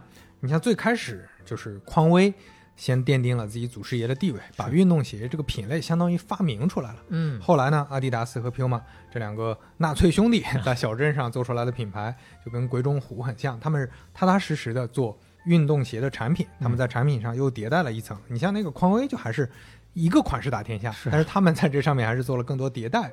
然后他们呢，靠德国的国民品牌出圈儿，后来在各种世界性的体育赛事当中参与进去，啊深度耦合。这之前匡威其实参与的也没有那么多，嗯，阿迪达斯和 Puma 通过这个方式，呃，其实也是互帮互助，奠定了 NBA 啊、世界杯啊、奥运会这些平台他们的这个业界地位和他们的商业模式。Nike 呢，在八十年代它还是很有差异化的产品，因为开始面向大众了，消费者的需求开始多样化，同时呢，它很好的把握了这个潮鞋文化。阿迪达斯虽然是潮鞋文化的早期开拓者，但是真正把这个文化发扬光大的还是 Nike。嗯，所以后来居上，哎，所以这个后来公司整个公司的方针呢，也是更多在做文化，不只是做产品。这也是 Nike 到现在成功的很重要的关键。是，而且我们在后来看到 Lululemon 这种异军突起，其实也是文化和场景创新的胜利。是，你再回过头来一看，感觉也很有意思啊。嗯，把产品都做成信仰了嘛，啊，是。不过这个 Net Net 自己啊，他是并不喜欢做广 告的，或者说他认为品牌嗯，不是最关键的，他自己就说，一个产品能不能在市场上立足，最后还是质量说了算。哎，我根本不会相信广告会证明我的观点错误或者改变我的想法什么的。但是现在大家对 Nike 的认知还是更会讲故事一点，是，呃，客观上到底怎么样呢？咱们也没有这个能力去做评价，大家只知道发生的这些故事就可以了。那因为毕竟一千个人有一千个哈利波特啊，对，当然了，如果有相对比较深度的啊，比如说体育迷也好，或者说专业的，我们特别开心的是，我们前几期的节目也有相应的一些行业当中的专业人士给我们提供很多的增量信息，哎哎，呃，帮助我们我们理解更多的侧面。对，一方面是我们也多学习了，另一个方面呢，我们有更多的听友啊，通过看大家的留言，也能够扩展不少的知识吧。对，回顾完了，我们稍微看一下市场的情况。嗯，目前在全球市场上，如果看体育运动品牌的营收的话，三家公司当然是 Nike 最大，阿迪达斯第二，Puma 第三。嗯，后两家呢加起来还不不如第一家。哦，啊 Nike 二零二一年的收入四百四十四亿美元啊，正好四四四，哎呀，同比增长了百分之五，嗯，毛利率百分之四十四点八啊，还是哟高呢比我想象的要高的啊。嗯匡威在这里面营收的占比是不低的，嗯二十三亿，哦，乔丹呢四十七亿，哟还更高一些。嗯第二名阿迪达斯二零二一年的营收是二百一十二亿欧元，哟，差不多就是一半儿还不太到。对，同比增长呢百分之十五，毛利率百分之五十点七，跟毛利率差不多。比它高一些。 Puma 呢，二零二一年营收六十八亿欧元，其实低很多了，嗯，同比增长百分之三十一点七，毛利率百分之四十六点八，嗯其实这几家都差不多，嗯，上下没有太大差别。呃，对。然后小磊可以看一下他们这几年的这个总收入、总营收的一个曲线图，总体来看呃，Nike 和阿迪呢都相对还陡峭，Puma 非常稳定。 对，就最后稍微冒了点头。嗯，但这这张图里能看出两个信息啊，第一个信息就是整体市场还是在飞速增长的。嗯其实 Nike 从零六年到二一年翻了一倍还不止，嗯还又增长了不少，接近快三倍了都啊。那个阿迪也差不多，然后 Puma 也是三倍的一个状态，但是它的基数比较小。印象当中市值上他们也是前一帝国呀。 对，然后第二个信息就刚才肖磊说的，其实 Nike 还是明显的在更头部的位置，Puma 是比较低的位置。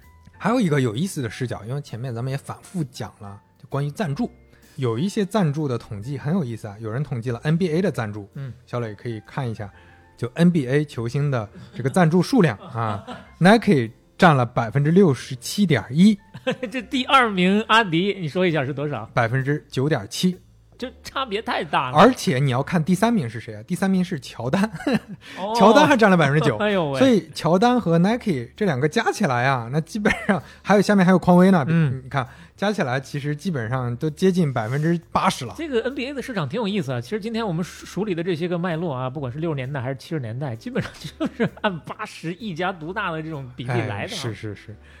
然后那个 Puma 只有百分之四， 咱们也再次蹭一下世界杯，哎 看一下二零二二年，哎，就在现在世界杯的各品牌的赞助的情况，小磊可以感受一下，基本上也是 Nike 占了快一半儿，是然后剩下的阿迪跟 Puma 呢平分秋色。对，其他的一些小品牌呢分其他的分一对下。。世界杯决赛圈儿一共有三十二支球队嘛，嗯那你可以大概分成五份儿啊，Nike 是独占两份儿的、嗯 p u m a 和阿迪达斯两兄弟各占一份儿，嗯剩下的所有的加起来占一份儿、啊，这么五份儿是这么分的。那今天到尾声了，咱们稍微聊两个人，哎，哎，第一个人，阿道夫的儿子 Host，嗯 Host 还有一个大名鼎鼎的 title，可能比他之前的 title 还要大，是吗叫体育赞助之父。 哦，啊，一九七五年左右，Host 成立了世界上第一家专门的体育营销公司，哦，而且深度绑定了一家机构，这家机构叫非法这样啊，啊，就这家公司给非法找到了一家品牌叫可口可乐，花了十八个月时间谈啊谈，因为之前没有这种先例的，谈下来之后。再后来，不管是转播权、冠名权等等等等，非法的商业化都非常成功。Host 后来跟他的合伙人闹掰了，所以这家公司没有了，他自己成立了一家新公司，嗯，就是知名的 ISL。哦，一九八五年，ISL 成了国际奥委会的唯一企业赞助管理方，所以他把非法扶起来之后，又把奥运会扶起来了。你看啊，这是干中介啊，干上瘾了，嗯，拉皮条啊，成专业的了。各位可能感受到了啊，你像非法是目前世界上最赚钱的体育机构啊，没有之一。奥运会也是商业化非常成功的一个赛事了，这都跟 Host 有千丝万缕的关系。后面有机会我们甚至可以专门讲一讲体育赛事的这个商业化，嗯很有意思。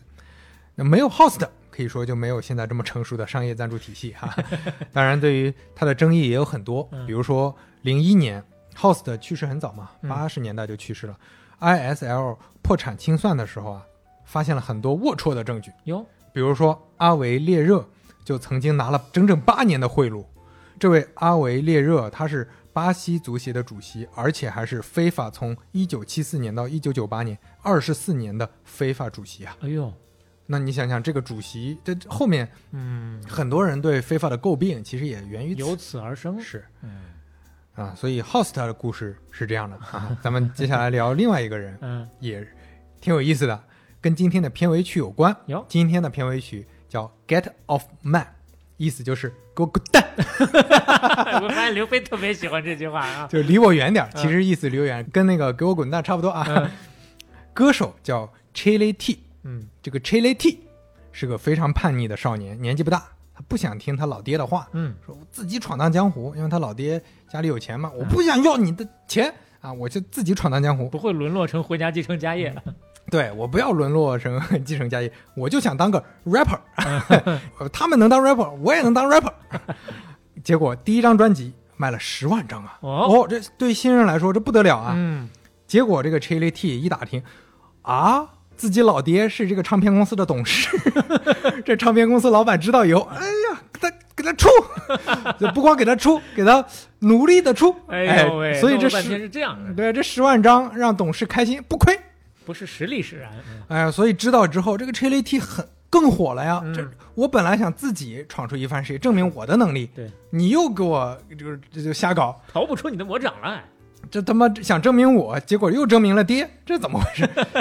决定说老子不当 rapper 了、嗯啊，老子去搞动画呀，啊，去了一个动画工作室实习，还喜欢上了动画。他们那个动画工作室专门做定格动画的。嗯，他爹一看，好，买，买 了以后，儿子当老 板，说这同事都惊了呀，说这这几天这个实习生怎么过了几天变老板了？ 上也上也好，这哥们儿简直就要疯了呀！嗯啊，咱们也不卖关子了，这个哥们儿那个 Chile T 是他的艺名，嗯他的真名叫 Travis Knight 那也也也叫 Night 啊，Travis Knight 啊，哦，他爹当然就是 Nike 的创始人 Phil Knight，你看看，世界大富豪之一，那可不是一般的富豪。是福布斯排行榜，我昨天特地查了最新的数据嗯，他仍然还是全球第二十五名。你看，第二十五名， 他爹是世界上第二十五个有钱的人 啊！你想想这个，这个 Travis Knight 最讨厌的就是啥呢？就是别人说，哎，这是 Nike 的公子、哎呦 n i k e 的二公子，他是老二啊，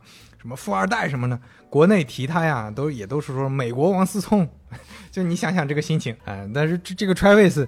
还是很难受啊！嗯就是每次我想证明自己，老爹出场就跟爽文电视剧一样， 就老爹就把事儿搞定了，摆平了。但是在定格动画这方面呢，他确实还是特别喜欢。嗯，虽然买了，买了就买了吧，做呃做吧。另外呢，这里面还有一个因素，就是就在那那一段时间啊，他亲哥哥去世了哟，不幸去世，就因为生病心脏病去世了，嗯，变成了独子。他爹就两个儿子，那这个时候独子你你还是家族照顾一下传承老爹吧，对，照照顾一下老爹吧。哦，然后同时，确实就像你说的，他也参与了那个 Nike 的董事会，嗯当成了一呃变成一个董事，参与一下不干当不行啊嗯一些运营的工作。但是动画这个事儿，他也持续在做，在定格动画这方面，他做的第一部作品就获得了奥斯卡和金球奖最佳动画长片双料提名，啊，提名啊，提名啊，没有哦，没有那获也奖，够牛逼的呀，很牛逼。而且这个动画工作室到目前为止就做了四部动画，哦，每一部都拿了奥斯卡最佳动画的提名，终于能力证明了自自己的能力。嗯，各位听众可能对他前几部动画不是特别了解，但是他第四部动画，二零一七年在中国上映了，有，大家应该可能有很多朋友是有印象的，《魔弦传说》哦，啊，这部是他导演制作的一部武侠奇幻动画电影，我还真看过，看过啊？我真看过这就是 Travis 做的。嗯， Travis 自己很喜欢张艺谋，所以他做了这么一个题材。哦，这部电影入围了奥斯卡、金球奖、安妮奖、美国剪辑工会奖，最后还成功拿下了第七十届英国电影学院奖最佳动画片奖。啊，当然奥斯卡最后没拿，因为他输给了《疯狂动物城》，这个确实没 法那比不了、啊，啊，比不了哇啊。塞，同时呢，Travis 还陆续，因为他导演这个动画长片很成功，嗯参与了一些真人电影的拍摄，他就是这个真人电影的导演。哦，二零一八年，他的电影《大黄蜂》上映，哇， 啊，导演这还懂 Travis。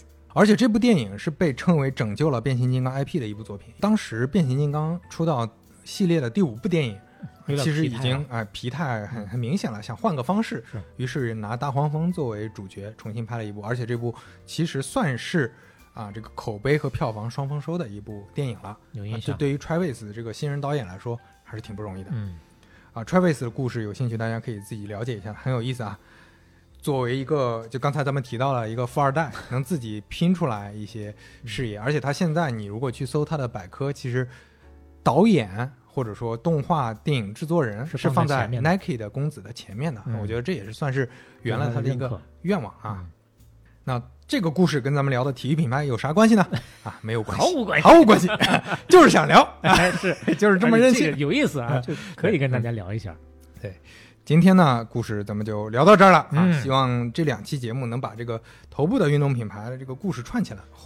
这个嗯梳理的脉络还是很清晰的，嗯，最起码我以后在跟人家吹牛逼的时 候， 哎，哎，这这双鞋你知道 Puma 吗？哎啊，你你这个 Puma 跟那个什么阿迪达斯有关系的啊？哎，亲兄弟搞出来的，啊都搞出嗯都是纳粹党，我告诉你。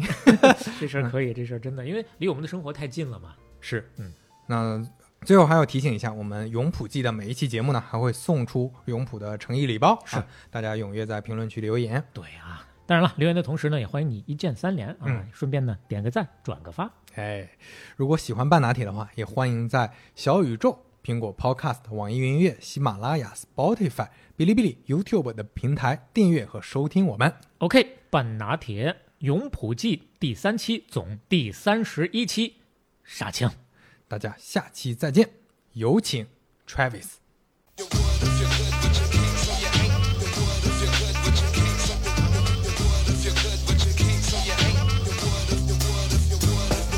It's time to catch the vibes. Give me the crazy dap. Give me the high five or the low hand slap. If you can't find a jam, you better check the map. And if you don't comprehend, well, you shouldn't have took a nap.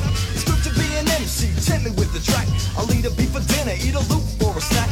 I don't smoke Cincy and I don't smoke crack. Then watch me drop a bomb on the whack. Step back. Listen to the mission while I'm dissing all the squares. Ask permission for admission, cause nobody else compares. As for details on the females, I got 'em in pairs. I'm dipping while you're sipping, ghetto limping in my wares. Nights on my feet, kick a seat through the right or the left or the left. Prime mama kicking slick. You thought that I was whack, money grip, I got a trick. Another name for Richard is Dick, so get off mine. So get off mine. So get off mine. You won't you get off mine? I had an appetite to ride a dope stick with the kid. Something with the rude type attitude move. Words from the dude indeed who got it going on with a style so no, it ain't been born. I'm old so amazing, raps version Luther Vandross. Getting a cutie's booty for a while and then a bambles. Stay a little wild, child, take no loose ends. Keep the smooth D, chili tea, setting trends. I spit out, you spit at, I'll tell you where I hit at. East to west, yes, I best don't test. Cause I'm a rip shooter, and I'm a gift shooter. I'm taking a track and making it fat and smoking it like some Buddha. So boogie oogie oogie like a taste of honey. A raw riggedy boy in a damn thing funny. You thought that I was whack, money grip, I got a trick. Another name for Richard is Dick. So get off mine. So get off mine. So get off mine. Yeah, won't you get off mine? Stepping on a set, chili tees, kicking dramas. Straight through the verse, no curse, no commas. I'm taking a vacation, seven days in the Bahamas. And what's a vacay without the mamas? Standing in the sand, I'll be still kicking the boats. Rocking all the natives and the tourist type folks. Or swimming in the women, all the water smooth slopes. Or laying on the beach with some beaches and some jokes. But anyway, you put it, still an all you see me cooling. But let me say I'm chilling while I'm keeping the hotties drooling. Nothing you can tell me, money flips or who you're schooling. Brothers kicking up flavors for the 90s is ruling. I like my rhythm, like I like my women, mean it thick. I'm on another tip, flipping the script, coming up quick. You thought that I was whack, money grip, I got a trick. Another name for Richard is Dick, so get off mine.